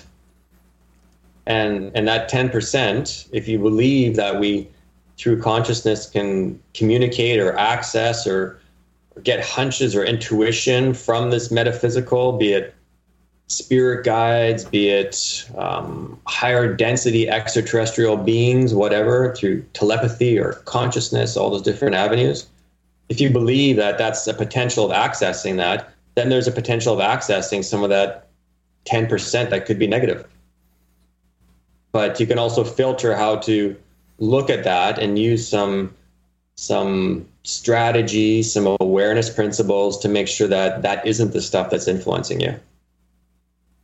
Yeah, like part of the CE5 protocols is, is really love and compassion. Like your goal is to, is part of the whole meditation. Part of that is to bring down only love and and what's best for for us. You know, at the highest level, like that kind of thing. Yeah, exactly. That's how I'd get you. So uh, you mentioned reincarnation, and I was wondering if, and I, I've thought about this a lot. If if you're t- you're talking about how you let's say you increase your consciousness or your level of awareness in this life, and you think if you reincarnate in the next one that you you kind of that will evolve with you, and let's say you know it's somewhat easier to um, to be aware of that in your next life. Like, would that awareness evolve as you go along? Because you know I, the the thing that that is disappointing me for reincarnation is coming back and not remembering any of that again. Like, but I, Yeah. I feel like the the spiritual teachers have evolved, and even some cultures think they're coming back, you know, again and again, and and and they're becoming more aware as they cycle through lifetimes. Yeah. You think Like, that's possible? um, Would explain seven billion fucking humans. Yeah. Because we just can't figure it the fuck out because we're fucked. For lack of a better there's term. Well, right now, you know, it's not. Right now seems like a time when most people are coming back to give it another go. You know, it's not like it doesn't seem like a lot of people are finishing right now. You know, if I look around the world, it doesn't seem like, you know, I would say put it at, I don't know, one tenth of one percent. Do you think you'd make it? I don't think I'd make it.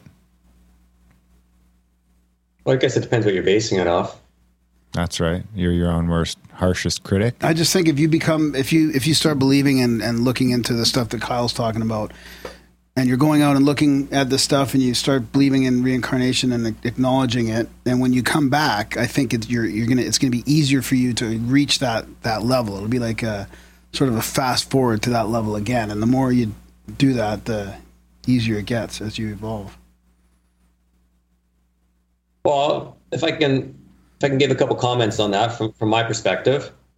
So, one about the whole reincarnation thing. Like, I, I did not grow up thinking about reincarnation. I, I grew up atheist. Didn't, didn't didn't resonate with anything. But as you delve deeper into this stuff and you start to think about it more and meditate on it more, it's I, I've kind of come to the conclusion that the best running theories right now are either that this life is over and we're dead and that's it, or there's other possibilities. I'd rather lean on that there's other possibilities. And if that's the case, it seems to relate to consciousness somehow. So then there's all these different areas of consciousness. And then if you look at some of the work out there that's talked, that's that's seems to talk about the same thing from different angles. You know, you could look at some uh, Egyptian history and philosophy. You could even look at the Vedas or Hinduism, Buddhism in some ways. You could even look more recently at at Law of One. You could look at kind of the similarities in some religions instead of just the differences. And if you if you look at this stuff, it seems to point to stuff happens after we die. And then if you deep, delve deeper into this, there seems to be some sort of a pattern that through these theories that we are consciousness that enters into this physical body at some point in utero where or possibly at birth and we come here to earth to have this experience of physicalness this experience that we are going to get so caught up in physical you know that law of one would say we are a mind body spirit complex because we have a mind a body and a spirit which we don't acknowledge all that much. But this body this physical part is what we get really caught up in. And our mind focuses on that body part instead of more of the, the, the spiritual part and as we do that we get down this rabbit hole of all this stuff. And along the way we get to make choices. And we make choices around is this completely for me or, or more in selfishness? Or is it yeah something i want but it can kind of be good towards others too? You kind of make the decisions where it's a little bit to be good for other people as well.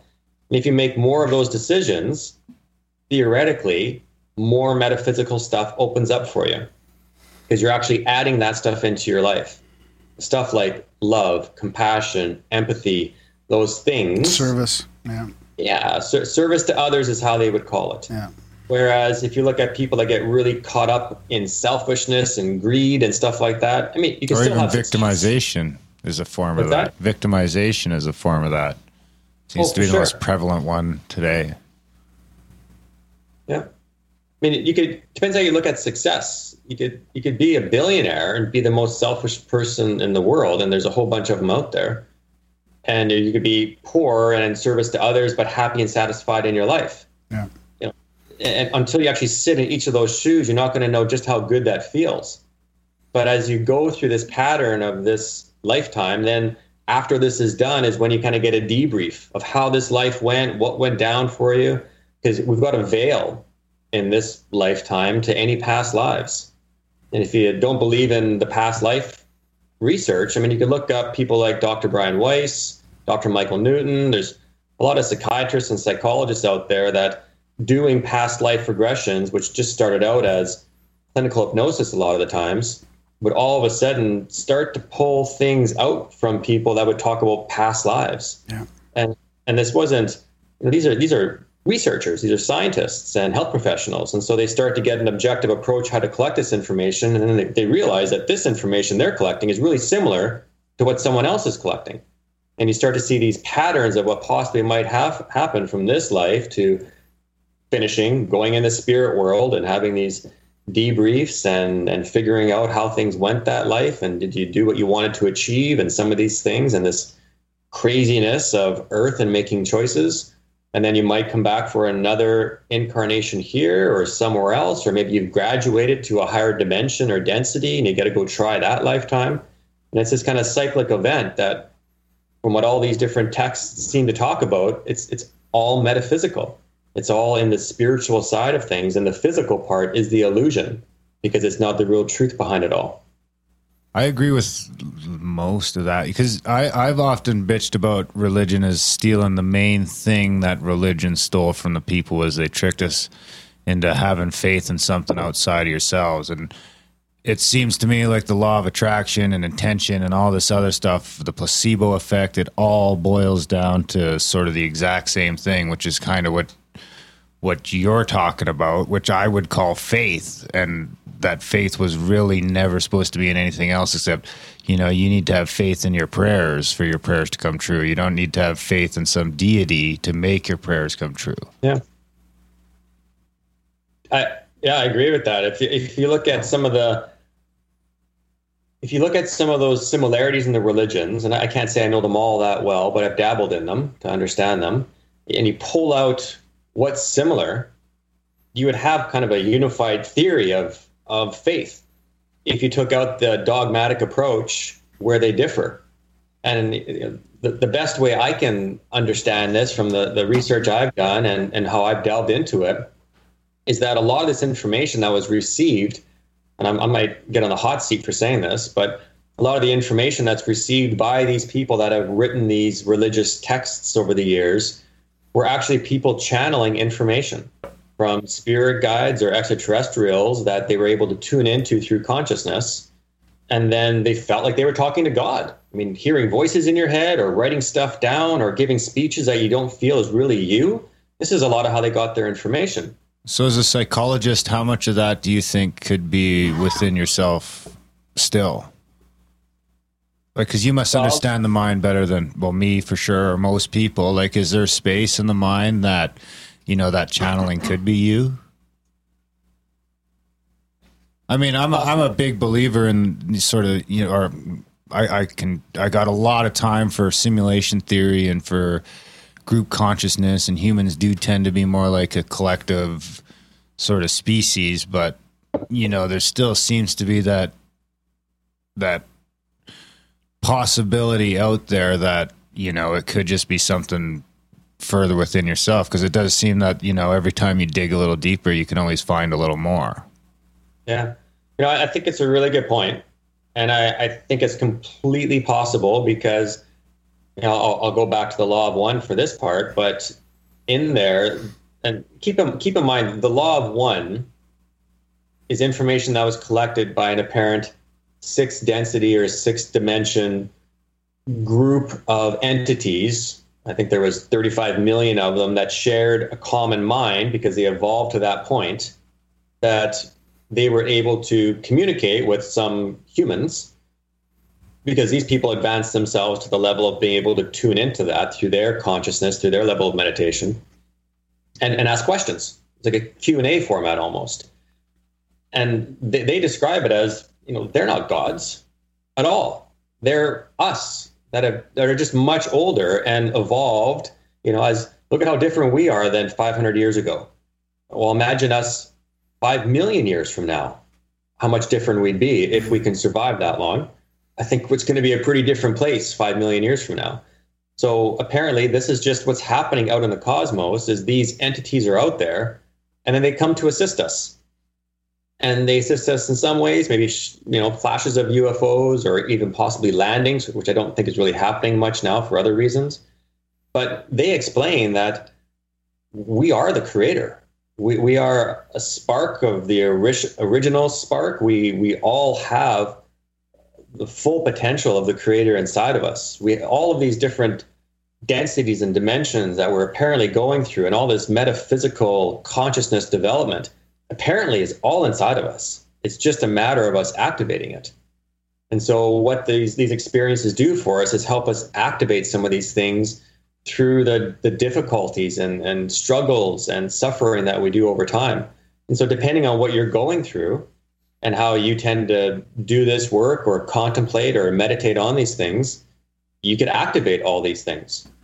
And they, they explain that that someone could activate a large number of these different chakras inside, these energy centers, to unblock things, to have this infinite energy, this intelligent infi- infinity. I think they call it a infinite intelligence can flow through you, and you could technically unlock and access different parts of you that would do exactly what you're saying.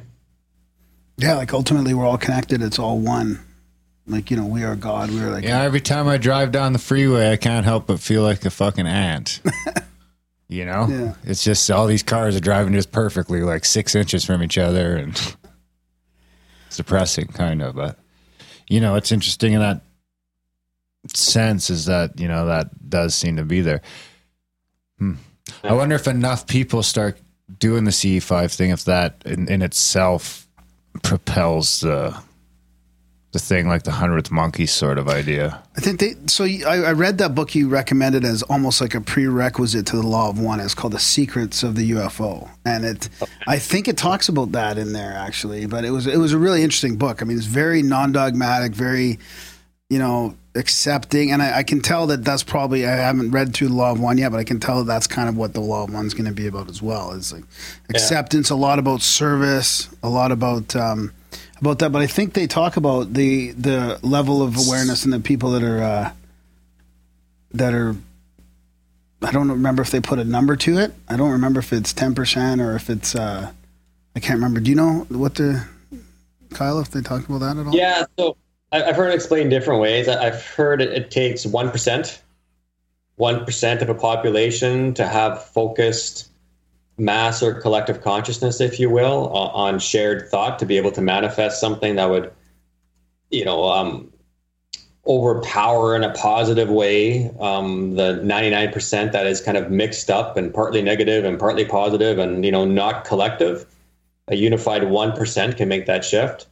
And in um, in the law of one, they talk about it as if you have different people on different paths. Let's just take people confused in the middle. I don't know if I believe in metaphysical, but I know there's physical, but I know there's more to life. Those kind of people, and they're all having their thoughts throughout the day. Maybe these people even sit down and pray or meditate or try and do some sort of focused work on on, on their consciousness. They're kind of going well, this is one thought that's kind of like that. Here's another one. Here's another one. Like they're all separate thoughts that in a little bit align together to, to have this co creative consciousness. But when you have people that are really positive, they and, and they're very similar in their thinking, it becomes almost exponential. So they, they, they calculate it as one plus one, two, another person, one times two, or sorry, two times two, four, another person, four times two, eight, another person, 16, another person, 32. So it multiplies that way. And that's apparently because when people are in a, a higher state of consciousness, a more love, light based level of consciousness, that it's, it's, it's the, it's this fundamental kind of truth, this fundamental thing that everyone can understand. And it's complementing to each other. I mean, if the three of us could sit in that space right now, it'd probably feel good if we could do it, but it wouldn't be like, oh, get that away from me. So if you're doing it on the negative side, if, if the three of us were doing that with real negative thoughts, we wouldn't have that um, multiple, multiplication effect because we're not going to align that similarly and we're not going to want these things. Your negative thoughts can be yours and mine, mine. They're not going to totally align. And does that make sense? Yeah, Like, that's, Yeah, what that's happens really they- interesting. Well, yeah. go like this and actually elevate more and faster. So when those do start to align, is that when we get some of the biggest horror stories in human history? We're getting them right now. Yeah, in some ways. look, look around. Look how polarized things are right now. And, and this is this is usage of words from the law of one. Polarized. So you can be positively polarized, doing more service to others, more good things, and more negatively polarized, more service to self and selfishness. Look at where we are right now in the world. It's like so much fear, so much worry, concern. Like we're we're on the brink of war. How many times a year right now? And, and there is war going on all around the world, and there's revolts and riots in France and other places right now. That's like, what's going on? And then the other side, we have environmental concerns, and people want to be save the ocean, and people want to make a difference for the earth. People are realizing, wow, if we keep this up, we're actually killing that thing called the earth right now that we kind of need. And so you get this kind of polarization right now. And, and some people, a lot of people are stuck. Like, okay, I'm, I'm over here a bit, I'm over here a bit, or I can't stop watching the dog and pony show, but I know I should be over here. And and this kind of negative side tries to pull us in. It tries to harness our thoughts, which we now know are energy. It tries to harness our co-creative thoughts because if we're all worried about something and something's on the news and we're all glued to what Trump is doing tomorrow, we're actually feeding our thoughts into that and then we start making decisions based on what we're thinking. Does that make sense? Yep. Yeah, but I also read a stat that more people canceled their cable in 2017 Oh, than did in the last like 10 years combined in, in North America. Really?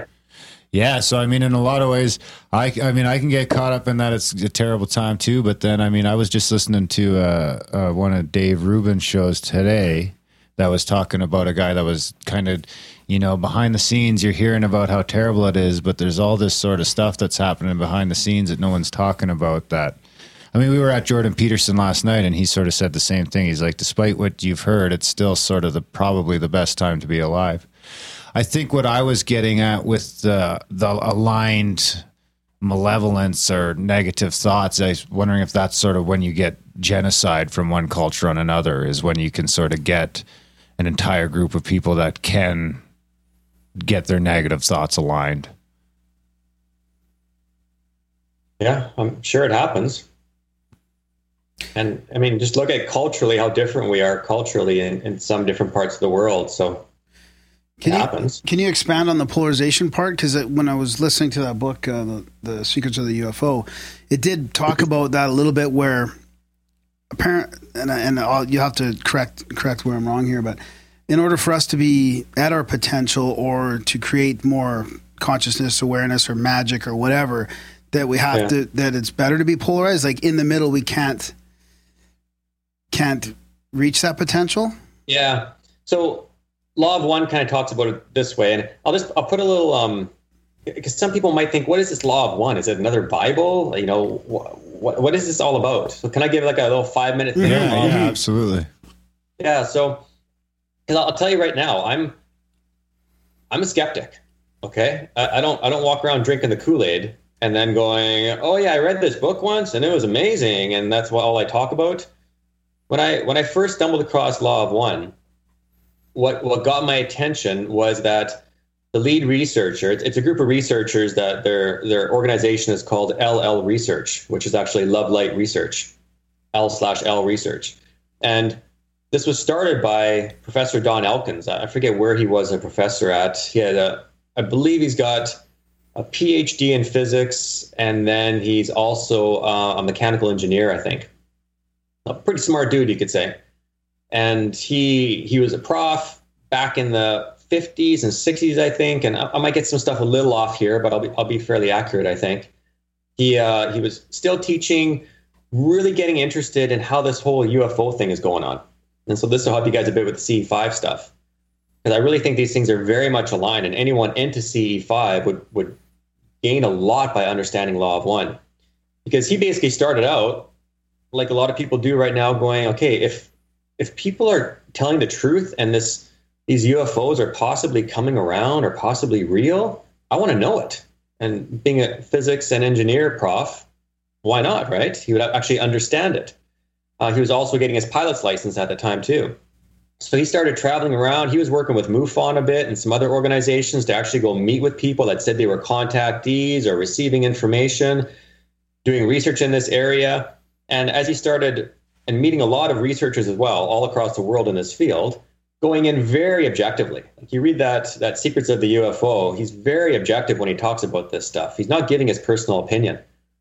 And he starts putting the pieces of the puzzle together with all the information he's collecting from hundreds of people, from other researchers all across the globe, and he started seeing these common threads. Started seeing these messages, and, and they were almost all kind messages about the earth and how to live better and how to live more metaphysically and love-based stuff and energy. And sounded fluffy. Sounded like you know what some would have called 10 years ago tree hugger stuff but sounded interesting because he was seeing these internal consistencies which actually means that there's something there and so he actually started trying to decode this a bit to see what was really similar and he actually found there were messages in there and also with other researchers doing this that were actually describing how to meditate on some of these practices to receive these messages more. And so he started doing research on this. He started using his grad students, and they created a, a protocol to sit around and meditate on these practices and try and see if they could tune themselves in through meditation to get to a certain vibrational frequency to receive information. And they would just like say stuff and spit it out, and almost like what's called um, in Christianity. Um, Speaking in tongues. speaking in tongues. Yeah, yeah. And it sounds very similar to that in some ways. And so after 10 years of doing this, they um, they started getting the, the protocol down better. They were receiving mixed messages, which were very similar to Law of One messages. And then all of a sudden, Carla, one of the researchers as well, went into this deep state of unconscious trance and received this contact from Ra. And so then the next day, three of them set up a separate room to try and access this again with Professor, with Don Elkins being the lead researcher behind this. And they started asking questions when this entity or group of entities came back. And he asked questions from the deepest, hardest physics based questions to the deepest part of consciousness that he knew about to history of UFOs and what's happening in, in America and and the information coming out not only validated what he already knew as being a researcher in the area, but gave him more information that led him to other sources and more information. And he was just shocked. Like everything seemed to be accurate. And then it even got into explaining how the cosmos works and how reincarnation works. And again, validating other sources. And so this isn't just some book someone wrote. This was a research team that had been researching this already for about 20 years and then came across this contact. And with a very systematic approach, they tried to collect the research from this to be able to make kind of a an approach to say that this was as scientifically collected as we could do. They recorded it. You can listen to the audio recordings. They wrote that book. They wrote a, set, a bunch of other books on it as well to explain it from other angles. And it's it's just absolutely fascinating fascinating information for anyone interested in UFOs, reincarnation, physics, how the universe works, consciousness, meditation. A lot of it is just explained better than any other text I've read in that one collection of books. It's really fascinating stuff. So, the polarization part. So, they, they talk a lot about polarization and they talk about it from um, almost like uh, electricity. You have to have a positive and a negative charge. And so if you're too much in the middle, you're not creating that that charge between the positive and negative. And so apparently that's also why this happens so much on Earth, because when we have these great polarities like we do right now, a lot of work gets done because it's so polarized and it's so charged. Does that make sense? Yep. Yep. And to the point where like I almost look at it as it's like an elastic band being pulled, and then all of a sudden, I don't know, but I mean, are we at this ascension time, this uh, precession of the equinox, where something big is going to happen? I don't know, but we seem more polarized than we ever have before. Yeah. And so, if someone is is in the middle, kind of on the fence, well, they're probably not going to see a lot of big changes in their life. They're not going to really see a lot of the stuff happening. If someone's more on the negative, well, they could do a lot of, as it's called, work, metaphysical work with this polarity of charge And if you're on the positive side and you're doing that sort of stuff, then you'll see a lot of things as well. So how do you how do you define the negative and positive if so much of it is based on people's perception? I mean, it really does feel like the people on both sides would say they're on the positive side. So does it matter? Yeah. Because if the good and evil isn't really good and evil, like I, I believe the law of one is kind of similar to Grant Cameron's thing lately, where it's like so much of it is perception based that doesn't matter as long as you are charged in, in some way. Oh, so there's there's fundamental rules they say, and this plays this plays into the the love and light thing. And so they say there's distortions. We all have distortions, and our distortions is our perception of something. Yeah. And so we we are constantly perceiving things differently. So we constantly have distortions of things, and that's that's part of the experience we have to figure this stuff out in our own way. But as you're looking at things, you can you can use some of the secrets, if you will, some of the information in these texts and, and really well written in Law of One around how to make this work for you. Keeping in mind, apparently, it's also been used for the negative. So apparently, Ra made contact with the Egyptians some time ago, the hawk head god Ra, and they were unfortunately taken as a god. They gave this information to try and help the Egyptians because they were quite high in their spiritual level. Unfortunately, they were polytheistic in their viewpoint towards God, and and Ra thought if they were down to one god, they might really advance consciously, and uh, it didn't work. They gave some of this information out. They tried to assist, and the elites took it for themselves, and they used it on, on the negative side, which Ra was apparently shocked about that entities would want to use something so powerful in a negative way. And so there's there's different ways to look at this to if it's going to be used for positive or for negative. But a couple really easy things to consider is just is this choice you're going to make because it's all based on choice. It's it's it's free will. Is what you're going to do, this choice you're going to make, is it self-centered? Is it all for you? Or is there some aspect of it that it's also for others? It's also for a more common good.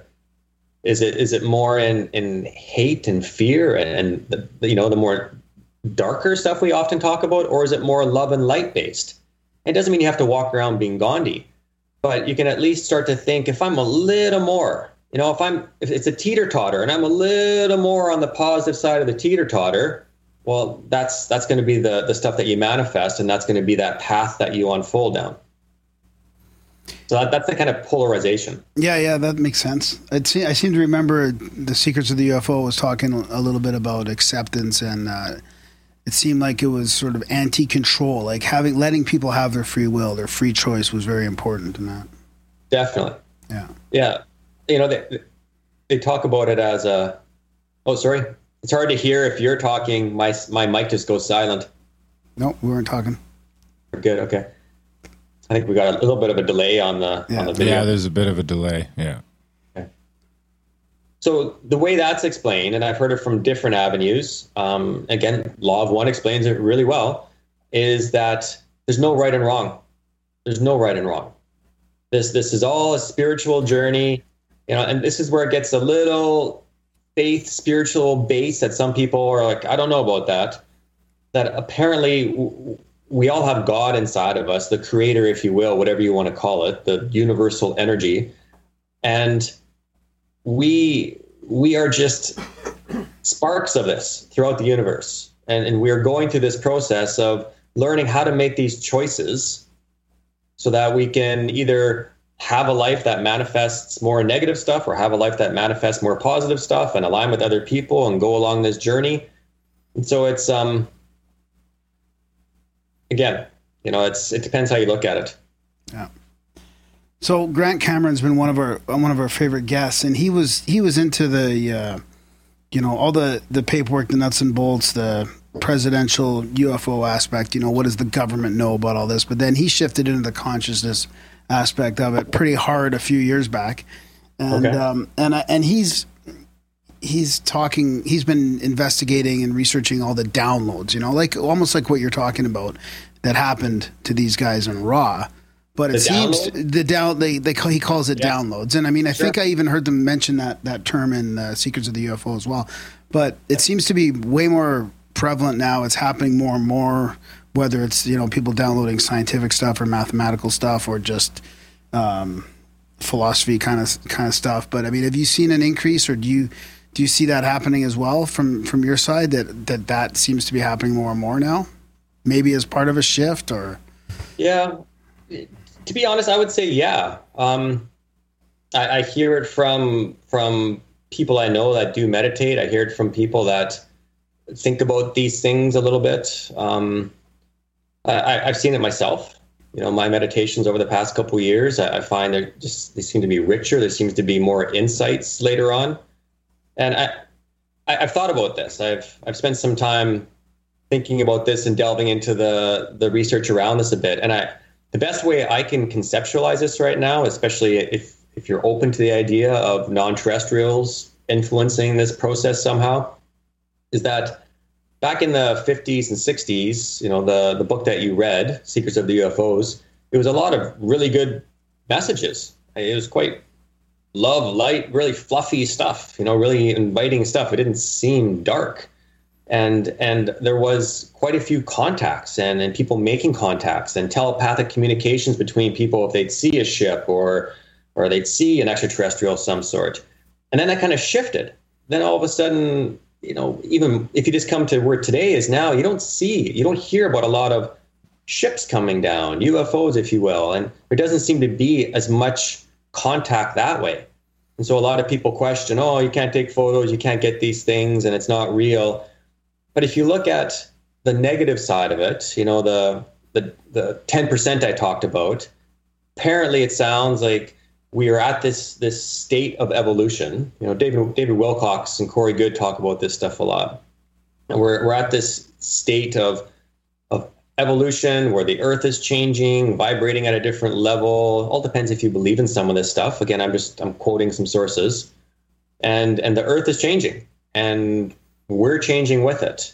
And as as the earth is changing and, going to this different vibrational level that we're changing too. And so we're accessing more information. We're receiving more information because our consciousness is rising as well.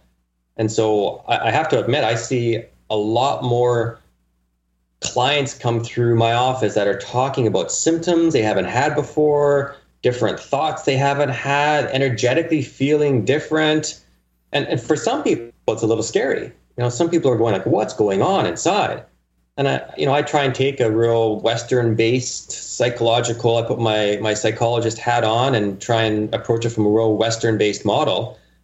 But it makes me wonder too you know what's happening energetically inside of people? And is there more stuff happening downloads information consciousness based activation that's going on behind the scenes than we really know right now Yeah, like I feel like we've almost reached that percentage that Darren was asking about. There is, I mean, maybe we've al- we're already past that that point, that hundredth monkey thing, where we are now just in that, already in the acceleration.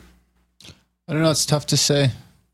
It's tough to say because I wasn't here 50 years ago. You know, I'd really need to know what. Uh, I don't know. What it was like back then. Yeah, the, Yeah, yeah. I it's- mean, we've come a long way in a hundred years. You know. Yeah. It's been a long fucking hundred years, and a lot of people got blown to bits, and you know, there's a couple terrible wars.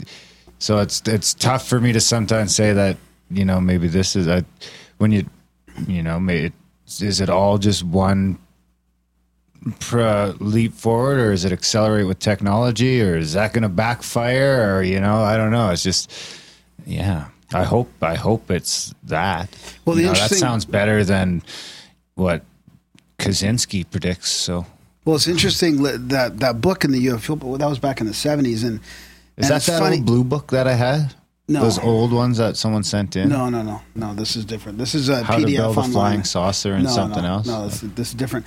But but it Because I mean, was very similar with the love and light and stuff like well, that. Well, that's that's what I was going to say. Is like a lot of our topics end up being about how many how many of our shows end I up being about I've- love. I think it's I- like fifty percent or Al- like Alan has me at like fucking 15 times or something like that saying love ends up being the answer again. and this is this is like this that secrets of the UFO daily meditation love and seeking and service are like the key the key parts of it I mean and this is like what we've been hearing on this show almost no matter what topic we're talking about it all comes back to like meditation and All love you need I is mean, it's love, baby. That's it. unbelievable all you have to do sometimes just imagine. Okay, let's, let's just imagine that we're not alone in the universe. Pretty good chance of it, hey? Mm-hmm. 450 billion stars just in the Milky Way, never mind the planets around them. You know, the chances are, you know, we're not the only ones. Some of these civilizations advanced past the point we are, do you think they would be a war based, fear based um, social group? You know, they probably would have had to figure out that either they're kinder to each other and they find a way to make this work in unison and and and you know get away from the hate, the anger, all this stuff, and to make it work together. Otherwise, they probably wouldn't survive because we're not far away from blowing up this whole planet or killing it. Or- you know, and we're not very old. Yeah.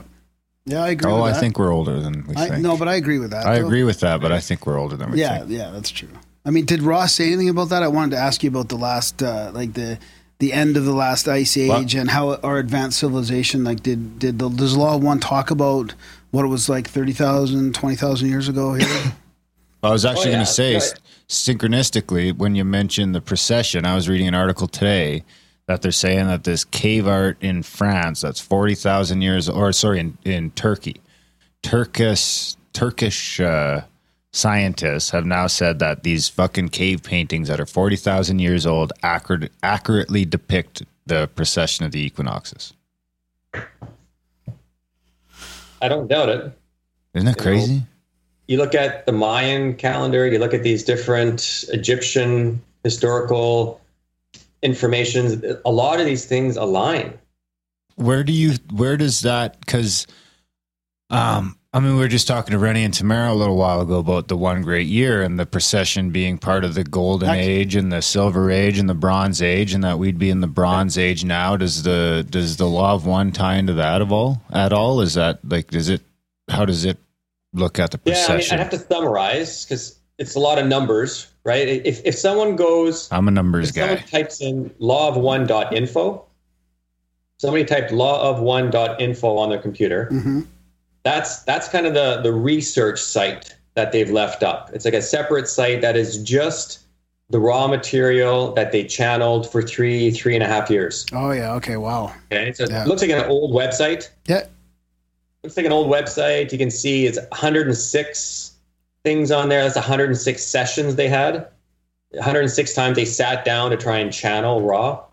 And then you can click on say one, and you could scroll down. You'll see a little uh, blue arrow. That's you could hit play, and you could actually listen to the channeled session.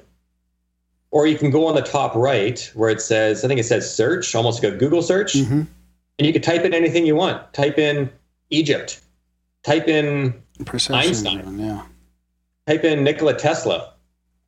These are all questions that Don Elkins asked Ra to get information.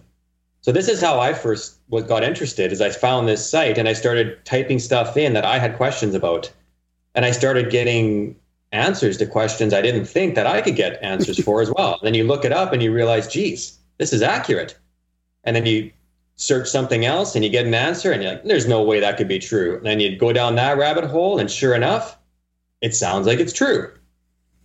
If you How go do on the right side, you'll see it says uh, LL Research on the right. Yep. should we donate too it looks like it's value for value over here so people should donate to these folks And br- browse by category. They have a browse by category as well, which is pretty cool. So you can click on, for you know, cosmology, for example, and it's got all. That's a great little resource there. Hit the donate went and met button, these people. this summer. You, oh, what's that?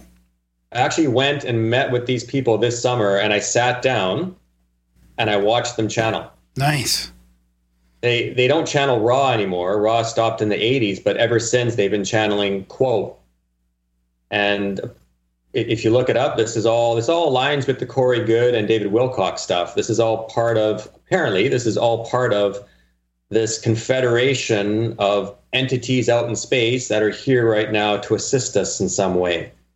They don't just jump down and be like, "Hey, here's what you do," because that impacts our free will. But if you meditate, if you do these things, if you watch the metaphysical, you might get little cues along the way. And so, I mean, that's that's a great website. Just uh, if you got a, an odd question about Law of One, Yeah. but generally speaking, they talk about it as these 25 year cycles approximately. that we're at the end of this 76 or 75 year, 75,000 year cycle, which aligns with the Mayan calendar and all this stuff, this 2012, you know, remember that hot topic of 2012? And apparently, we are going through this transition stage right now. That's why things are so polarized. That's why there's so many earth changes. That's why there's these solar flares happening. That's why there's more earthquakes. It's interesting. Again, it aligns. So it, just because it, it aligns is an interesting fact to kind of delve into deeper. Yeah, definitely. Um, we got a question from the chats here. And we got from Deep Thought 42. When you guys talk about the law of one, could you ask if it's true that once you read it, a person is bound to it? No, it's not true. There you have it. No, the way the way it works is the way the way that's explained in the law of one is that if you are really delving into this stuff and you, you want to access other information, maybe get into a real meditative practice and try and get some of these downloads like people are talking about, the information that you get, the way they kind of word it, or if you read the law of one and you get a lot of insights from it, well, you, you've just got more tools in your toolbox because you can't you can't unlearn something. So when you start to learn these things and it starts to enrich your life or it starts to impact your life or other people's lives, you've got a tool now. And so now it depends what you do with it. Either you drag it around and it's a ball and chain on your ankle, or you actually use it. As a mace. what's that? As a mace. I Bash. No, I feel like it's one of those things that if once you read it and you, you get to a certain level of you, you know awakening or whatever, you can't go back. You can't, like you Yeah. said, you can't unlearn it. You're you're changed forever. Like that's probably just what that means, really. Well, I'll put myself It's on one on- of those books, eh? It's one of those books that just, once you crack it open, uh, I'll, I'll put myself on the hot seat here. Okay, so I, I've delved into these these things for in a lot of different angles. Partly personally, just because I'm I'm I find it interesting, and I consider myself a researcher of life. If there's stuff out there that are secrets in how this whole life thing happens, I want to know. And then at the same time, I, I work as a as a psychologist. So if some of this stuff could assist my clients as well, hey, great. But I'll tell you something that's changed over me the past few years is I've always been I've always had a big heart. I mean, I was I was a firefighter for 10 years on the front lines. I didn't I didn't do that because I didn't care about people. I I've turned into more of a compassionate, even more aware of my own emotions. I can even say the word love in a sentence and not feel awkward. Whereas, you know, the, the guy growing up didn't talk about this stuff. So this this stuff, and I'm not just talking law of one, I'm talking all this metaphysical love light stuff. Before it just used to sound like fluffy words to me. Love light? What? But when you actually delve into what it is and you start applying it to your life and you start to see how it impacts your relationships and you start to like for example, I look at you two. I don't look at you two right now as a couple dudes. Uh, I guess I kind of do. One one with a pretty cool toque. But It's I, I look at you guys. What's that? it's reversible. Nice. Next week it'll be at you straight blue. two, and I go, you two are, are two more sparks of consciousness that are on this cyclic pattern of reincarnation. And and I wonder, like, what's your history? What what past lives have you possibly had? What did you plan for this life? Because apparently, through all these different sources of reincarnation, we actually plan part of this life to receive catalysts and suffering and all these things to activate us, to wake us up. And I look at people now and I'll walk down the street and I'll just think, like, how asleep some people are to all of this potential. Or to even look at someone and wonder, what if someone's looking at me the way I'm looking at them? Uh, what, do you understand this stuff? Do you think this way at all? Or would you rather just talk about some stupid drama that's on Friday nights or something? You know, like it starts to change the way you look at people and the way you start to think. And if you're sitting in a room of people talking about these topics, yeah, you can joke around and make fun of it and stuff, but it hits home. Like there's something in here that is interesting and you want more. And like it's it's got some you can't really explain it. It's got something that you can chew on. You know what I mean? And so it does change you in some ways. And I don't really think it's a bad thing. It's only made me a better person. And I don't hear anyone else that seems to say it's made them a worse person. Yeah, I've recently went through uh, something like that on my own over the last year or so. I didn't read that book. I read some other ones. Um, um, but it does, I would definitely agree that there does seem to be a movement these days that even five years ago didn't exist. And I mean, there's like there's a uh, there's a thirst for it. There, I mean, Graham and I, again again we'll talk about last night, but Graham and I went to that lecture for with Jordan Peterson last night, and we sat there. The place was fucking sold out, and he sat there and told people not to be resentful or arrogant for an hour. And hmm. people paid money and going, you know, and I- it just it blows me away that you know that that we're here. So that's sort of that. Um, I guess you know when I look at things that way, maybe I can get on board with you that we are in some sort of hyper acceleration because that's something that I mean, it it blows me away that people are starting to show some accountability on on uh, at a measurable level. Hmm. We got another question from the chats. Friend of the show, Jim Lee, hanging out.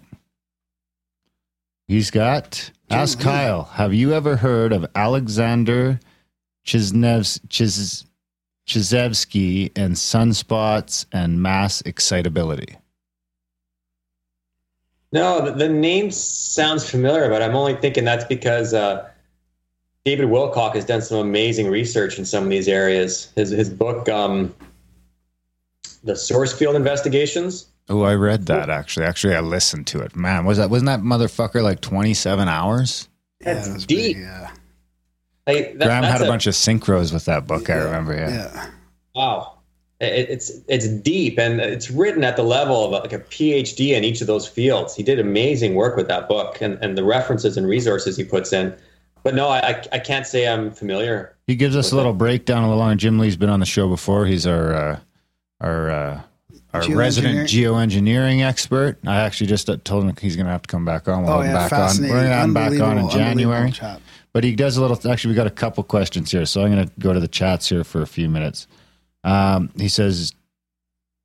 Chizevsky proposed that human history is influenced by 11 year peaks in sunspot activity, triggering humans to act upon existing grievances and complaints through revolts and revolutions. Interesting. Uh, next question from Brady Ackroyd. Has Kyle gotten to experience out of body experiences due to consistent meditation? Hmm. Um, I would say yes and no. So uh, it depends how you look at it. Some people will talk about having these out of body experiences where you can actually turn around and look at yourself and and and move places and go through walls. Uh, I haven't met anyone firsthand that's done that, but I've definitely uh, on many occasions had such deep meditations where I can't even tell if I have a body. It's uh, it's you know that that word omnipresence, omniscient, and you almost feel as if you're vibrating, and then it's it's almost like a release, and and you just feel expansive. You feel as if somebody could walk up and hit you with a baseball bat, and you wouldn't even move because your consciousness is just everywhere. And I, I can't say in that space I feel like I'm any one thing that can turn around and look at myself. I feel like I'm everywhere. It feels as if all the energy of anything that could interact with me right now is is just vibrating. That's about the closest I can compare. We had another question from Jewel. Uh, does Kyle use the Merkaba method or does he just step out of his body for CE5? I don't even know what the Merkaba method is. Merkaba. Merkaba? Yeah, I I think that's that's actually looking at it rotating. Yeah, no, um, I, I don't know of that specific method. I, I know that you, you can picture it in your mind's eye, and you can look at the different corners and picture all the different triangles of it, and and try and picture that shape. I personally, and, and I, I feel a little ripped off. Um, I, I don't have a good mind's eye, you could say. I don't, I don't close my eyes and see a whole lot of stuff when I meditate. Neither I feel do I. quite ripped off. Yeah, I'm, I have the same problem. I Come to really- Calgary, we'll get you boys jacked up No, with some I- mushrooms no, and no, see no, all no, no. sorts of stuff. No, no. We got another. I mean, I'll go one more from the chats here from Human Garbage. Have Have you ever communicated physically with a UFO or received some sort of response? Yeah. Can't say I have that I'm aware of consciously, but uh, I've definitely downloaded or or felt like I've received information. You know, sometimes I'll come out of a meditation and just go, and I'll have a thought on my mind that I wasn't even thinking about. And I've got a, a whiteboard in my office back here, and I'll just start writing stuff down. It's almost I call it my mad scientist sometimes. And I'll just start writing stuff down. Next thing I know, I've kind of yeah, I've got, got some interesting stuff I put together that I didn't really understand I was even contemplating on. So, but to actually say I've I've telepathically interacted with uh, a UFO or an ET or something, no, I'm still waiting for that one. What about when you get flashbulbs and stuff? Are you are you asking questions? Are you interacting at all that way? Like when you meet with your groups through CE fives? Because I could what? almost I could almost say that we do in our groups. Yeah. What do they say? No, it's not. It's just flashing. It's like a just. Oh, I wonder if it's Morse code. You should write it down. Dot dash dot. Maybe it is. Maybe no one's thought about that. Yeah. You're rolling Well, no, your eyes interesting at me. that. Meanwhile, I- he's been spelling. Maybe these aliens have been just trying to give you Morse code. There's like these fucking guys are not figuring this out. They just keep saying they love us.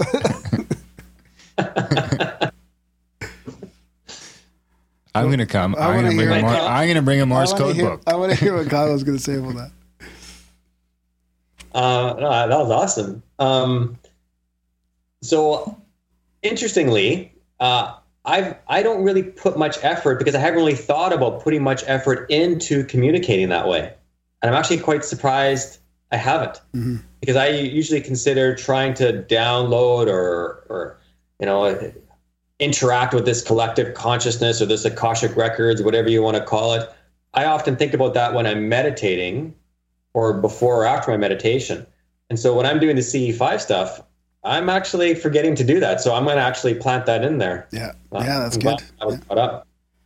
Yeah, it's always forefront in my mind because when I saw the the my, the, my initial big UFO sighting in the in the '90s, early '90s, was me looking up and saying, "Please come back, please come back. I want to see you too." And then it did. So Yeah. that was my interaction of asking for it, not e- not expecting to even see anything, but yeah. Maybe that's why I can't get this fucking U2 album off my phone. It came back after I deleted it. So I wanted to ask you about uh, more about this past life stuff because Yeah. I've looked into Dolores Cannon's work a little bit, and, and you being a psychologist too, and talking about the healing. Like, there's a lot of healing that can happen through past life research Yeah. or or regression. And uh, I wondered if you've ever looked into her work at all. And I mean, I've we've heard we were going to have somebody on that uh, that does that, Carol something. but um, She said no again. but I mean, just the fact that for people like acknowledging that they have past lives and there could be potential for healing seems to really do wonders. Even just that. Yeah. It, the whole the whole past life thing, um, it's interesting. You know, it's it's a bit taboo in the psychology world. It's uh, you know because they, they say it's not empirically validated. Yeah. Um, but you know, then you see people like Dr. Brian Weiss, psychiatrist, Dr. Michael Newton, psychotherapist, and Are you in contact with those fellows?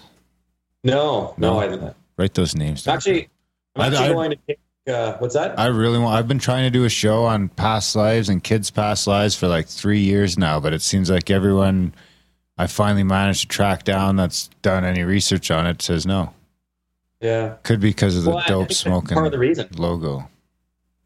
But I'll try those guys for sure, hundred percent, because I'm super interested in that stuff. Because when I was, when my kids were young, they both sort of made some comments that you know get your gears turning. Yeah. But some some of these people now have passed away, so you're gonna have to see Oh. who's out there. But you know, Brian Weiss, he's he's so popular. He's he's known worldwide. Yeah, I, if you can get him for an interview, I'd be impressed. He's he's he's well well known across the world in the work that he does, and even does work with celebrities now. And he, he was on Oprah a number of times, Oh, and yeah, he's he's um, it's interesting. But you know, coming coming at it from different angles. If you talk to someone that doesn't have the umbrella term of, of psychologist or even clinical counselor or something like that, and they, they're more a therapist or a counselor under a different designation where they can use more therapies that maybe aren't as empirically validated as their as their registration board would want it to be, they'll talk more openly about this stuff. I mean, you're not going to find too many psychologists that are going to come on here and say, "Yeah, I do past life regression work with my clients." Have you thought got- about it? Have you thought about it a little bit more, like going down that path? Yeah, well, I'm actually going. I'm going uh, next summer to take um, Brian Weiss's training. Oh, in okay. New- Yeah, and um, Perfect. then we'll have you on again, and you can give us some regressions. Yeah. Well, there's a lot of people doing this work, and and even uh, when I was, uh, I've been trained in hypnotherapy. When I was back in Alberta, I was in, involved with the Alberta division, and I was meeting people in the field, working in the field, that they talk about this stuff and they they do this work, and even uh, I can think in particular one one really well known um, psychologist over in Vancouver. I, I don't know if he if he's still doing this work. Um, Lee Pulos. You might want to contact him. He's I'm, I'm not sure how available he is. I'm not sure if he's still practicing, but very, very experienced guy, and he's done a lot of research in this area. Interesting. From, from what I understand. Yeah, we're always chasing that down. I'd like to. I'd definitely like to do a show on that. Um, I got no more questions. Well, we should probably give give you a chance, Kyle, before we before we have to let you go here in a few minutes, just to talk about the the future, what your plans are for besides that course next summer, but the CE five stuff. Like, are you coming to Calgary at all? Because we got to get out there, you know, with our group and Celia and all them, and, uh, and get out there with you. And um, do you have any other, you know, any conferences or workshops or retreats you're going to or anything like that, or what what's your plans in the next little while? Um, yeah, nothing, nothing planned right now. Um, no, I mean the first thing is probably I've got the the stuff in New York next. I think it's next May that I'll be doing for the past life regression stuff. Um, I mean, I'm always I'm always out doing stuff, so it just depends when things pop up. But nothing else planned in the meantime. But I'm sure I'll be out out doing stuff. Do you have what's your CE five community out looking like uh, on the west coast there? Been, well, I think the numbers. I'm doing it through Meetup.com. Yeah. That's where I'm hosting it. I, I think the numbers are. I think we're close to a couple hundred on the list, but um, the last couple times we went out, I think there might have been eight, ten people, and I've honestly just been so busy lately. I haven't been hosting them, and when it gets this time of year, it's a, it's a lot cloudier and the rain's coming and stuff. So probably won't be doing too many. And plus, I just I went and did that Joshua Tree retreat, retreat with um, Steven Greer just a couple months ago. So I had a, a whole seven days of drinking from the fire hydrant of meditations throughout the day, and then we're out at night late, and so I kind of got my fill for a bit. I had to catch up on life after that. Yeah, yeah. How how was that? You, can you talk about any experiences you had there? Yeah, it was fantastic. It's um, it's one of these things where it's a lot of times it's what you make it. You know, if someone goes in and they're they're negative going into this or pessimistic, you're not going to have the same experiences. Um, but if you're going in open minded and and you're you're open to seeing different things and feeling different things and different people were reporting different things sometimes. Sometimes we'd collectively see the same stuff, you know, the typical flash bulbs and movement and even some stuff, um, you know, a couple times we had what looked like a meteor come down and all of a sudden just go psh, when everybody saw it. and then it wasn't long afterwards where we'd see some military choppers come over and a couple military planes go overhead. And it's, okay, that's kind of an interesting coincidence that we saw that. And all of a sudden there's all this plane activity. And yeah, yeah. Wow. so it's, but I find that a lot of people report different things too. Like some people will report feeling energy. Some people will report seeing uh, a vision or uh, almost like an orb or almost uh, an aura of something. Lots of times it's it's a couple, three people in the group that are seeing this. So it makes you wonder: Are they in their level of consciousness? Are they tuning into something that not everyone's able to tune into right now? Yeah, some kind of frequency thing or something. Yeah. raise their vibration. Well, I got an email from from Celia who helps organize our our CE fives, and and she wrote that book, the handbook. And yeah, in Calgary, it's like if it's warmer than minus ten, we might go out. And if it's colder than minus ten, then just meet up and practice. Yeah, that handbook's fantastic. yeah, Graham's gonna audio it. I'm gonna audiobook it. I think. Yeah, that's how I'm gonna give back to to Celia for doing that. Yeah, it's a great book. Right on. Well, do you have anything else you want to mention before we wrap it up? No, no. Um, I don't know. I, I've been approached by a couple other people to do some stuff like this, so I, I think I'll pay them a visit. I've even been people have been asking me if I'd consider doing my own um, YouTube channel or something, and I don't know. That sounds like a lot of work, but who knows? We'll see what happens. Uh, My my passion with this, you know, a little caveat over all of this. It's so easy for someone, anyone right now listening to this, or if they're watching it, to sit back and just be, well, this is uh, this is far fetched, or this is too out there, or or those being interested in it. Some of this we need to be a kid about and just have some fun with this, see where it takes us. You know, it, it's again, it's so easy to sit back and be an armchair critic, or to actually lace up your boots and get out there on the front lines and try some of this stuff. And I'll be the first to say that learning how to meditate is not an easy thing. But you know what? We're all meant to do it. We all can do it. And and if you spend the time doing it and you can train your mind to get into that place where you have control, doesn't necessarily have to be quiet, but you have control over to what your mind is focusing on, the potential of opening stuff up. And athletes use it all the time with mental imagery. It, it's used meditation we do it every day i like to say every time we have a negative thought and when we're hyper focused on something thinking about something again and again to the point where we might even feel it inside like anxiety or depressive thoughts i consider that a negative meditation. Yeah. because we're so focused on something we're actually manifesting this inside of our bodies as well sometimes.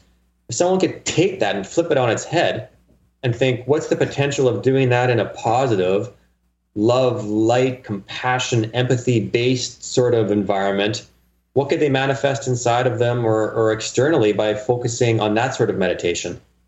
And if and if we all kind of progress that way, this is going to be such a nicer place to live, you know, and we'll be more accepting. We'll explore this stuff together. Yeah, there's going to be stuff out there that's fake and dodgy, and, but don't lump that in with the stuff that might be real and might be true because people are constantly trying to attach stuff together and say this sounds like that so it's all garbage it's not how it works Yeah, yeah.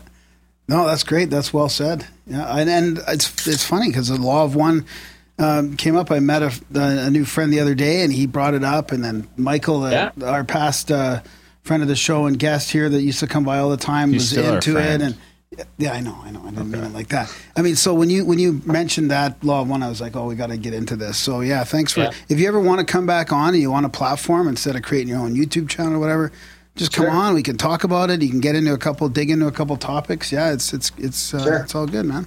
Yeah, you can just borrow our platform. Yeah, and then uh, yeah, definitely look us up, and you can come in studio. We always like to have people here. Uh, when you come to Calgary next time, we'll go out, yeah sure go out and skywatch. And, yeah, thanks. a Maybe lot. maybe if you come to town, they'll actually let me come. yeah I don't know. Well, Graham's, I ga- Graham's there, I gatekeeping the aliens.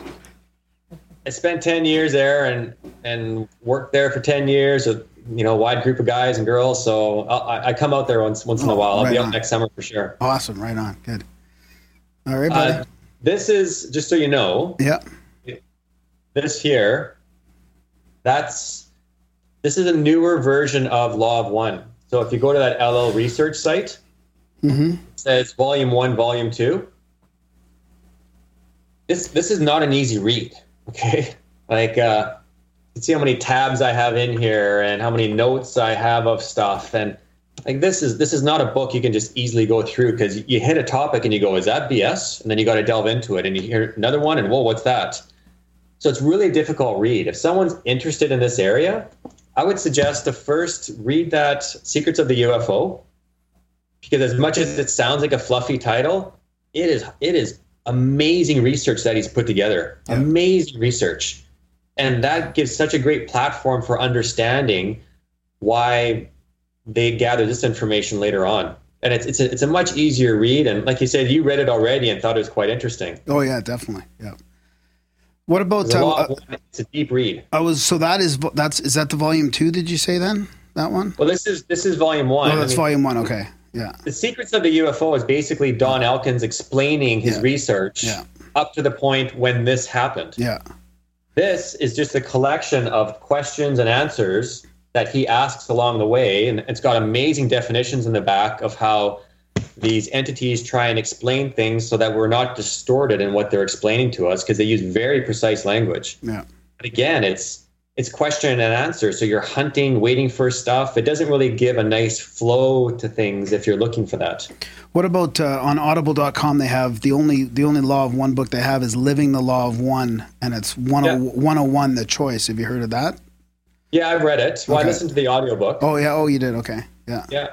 And the guy who narrates that is the last surviving person from the main three person team that actually channeled the Law of One. Okay, cool. Um, amazing. He, he's the one I sat with, and I saw him channel Q'uo right in front of me. You can actually read it online at their website. I think it was September of this year.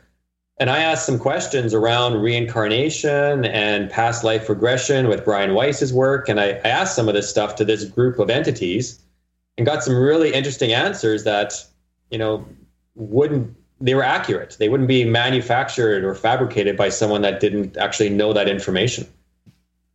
Wow, that's great. Yeah. All right, I'll put, a, I'll put a link. I'll put a link to that in the show notes as well. And then, is there is there a way people can contact you or get a hold of you, or if they have more questions, are you out there on social medias at all or anything like that? I'm not really, you know, I'm I'm not putting myself out there yet because Yeah, I'm yeah. Don't. Yeah. pretty busy with my own work and I spend so much time doing research in these areas. It's tough. Yeah, no, yeah, that's yeah, good. no, Just that's, wanted to that's- ask. yeah, Yeah, that's all that's good.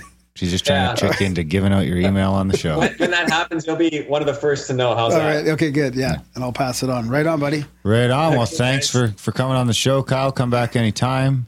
Yeah. And thanks for uh, having me. yeah, enjoy uh, enjoy the rest of your night. Will do. Okay. Take care, guys. Thanks, buddy. Okay, see ya. See ya. Now's our chat with Kyle Cheveldayoff. What'd you think, buddy? That was fun. It was a big was C good, five yeah. Love Fest. Yeah. Yeah, it was fun. You were a bit of a I really dick at the enjoyed it. beginning there. All Was your I? F bombs in there. Just yeah. Take it It's easy. like usually, you know, after all of a sudden you're jumping in, asking all the questions. oh yeah, that's right. I need some answers. Yep. I can't get them out I of like you. it. You're almost close to coming out with us now. Yeah. I don't know. People that. have been asking about you. They want they want you to come out, and I said I'm going to bring you out. So I think you're almost ready. After a couple of years of you shouting me down, I don't know if I want to come out. See, this is how it's going to work. This is right how it's all of a gonna work. You're not coming. That's Oh. right. We'll see. Maybe this no, summer. that was that was fun. That was good to good to chat with them. By summer, you might have me convinced. So, yeah, big thanks to Kyle for coming on the show. I think we need a long one C5. book for the studio. Sure. We can just I'll order a couple. through. Should Maybe I that can is be our new two volumes? Maybe that can be a, replace the UFO quote of the week. We can just read question and answers out of the law of one. People aren't too happy about the UFO quote of the week going away, so I might just let you keep doing it. There's not a lot left. I just have to start of- making them after up. Five years of running out of content for that. way past it. there would, I don't think there was 300 profound UFO quotes. Yeah, You I think so? multiple. Profound? You think they were all profound? They're all profound. Yeah, of course. They're all like Any quote about a UFO is profound. Is that a UFO? this is from government officials, police officers, Air Force scientists, um, I'm gonna have. politicians, I- famous I'm gonna start- celebrities. I'm gonna start putting a profound non-UFO quote of the week in the newsletter. I think. what I meant to what I meant to say to Kyle as well is that since we've been doing the show five and a half years, the UFO topic has really changed and evolved. I feel like, and I don't think it's just because we're doing this, but there's definitely way more acceptance to it. Oh yeah, maybe. Yeah, I wouldn't argue that. Seems it's funny we talk about it less. And it's funny when we started the show, I figured we'd be talking about UFOs like once a month. As opposed to what? I don't know. What do we think it is? Once, let's say it's once a quarter. Oh, oh, you mean as a show topic? Well, Yeah. and it's always coming up when people send their sightings in, and people. I talk about the C5 locally here, and we do the UFO quote, so it's always coming up. But yeah, the topic itself, yeah, you're right. I thought it would be more often too. But there's so many other things to talk about. Oh, Yeah. This goes on and on. You could do a show every day about a different topic. Yeah, We could have a Monday show, a Tuesday show, a Wednesday show. we could one day. Fuck, you need a lot of support for that. Jeez. Yeah. Anyway, big thanks for tuning in. We got more people saying keep the UFO quotes in the chats. Anyway, big thanks for tuning in, guys. Big thanks to Kyle for coming on the show. Do check out uh, grimerica.ca slash support. Sign up for a monthly of some fashion. Um, check out the paypal.me slash grimerica. Do your one-time donations over there. Check out patreon.com slash Grimerica. Somehow, some way, find a way to support the show if you can, when you can. It really does help make a difference. And it uh, it helps us prepare to uh, to just keep the keep the show going so that when people try and shut us off, we got a backup plan. Yeah. No ads, no commercials. No ads, no commercials, no sponsors, just a couple of fucking hacks begging for your dough. That's it. Please, because we said please. We love you guys. Seriously. Thanks for listening. See you next week.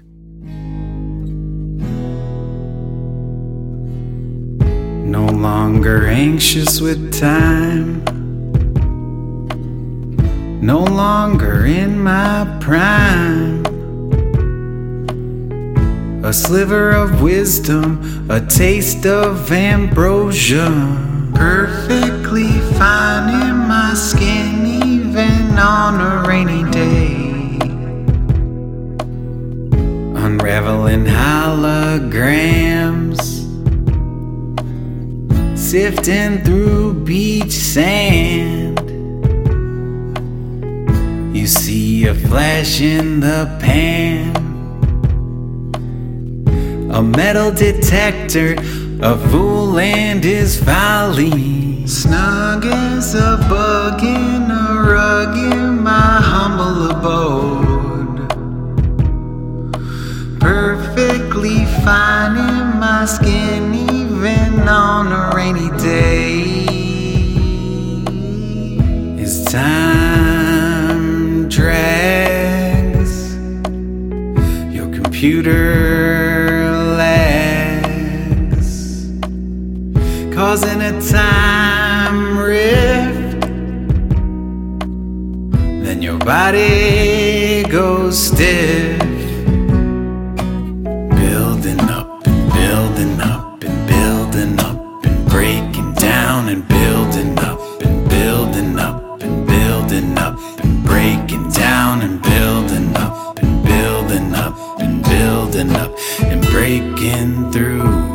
A shooting star. A lucky streak from afar. Yes, you're down on your luck and life is hard. No worry, I'll be your bodyguard. Building up and building up and building up, and breaking down and building up and building up holding up and breaking.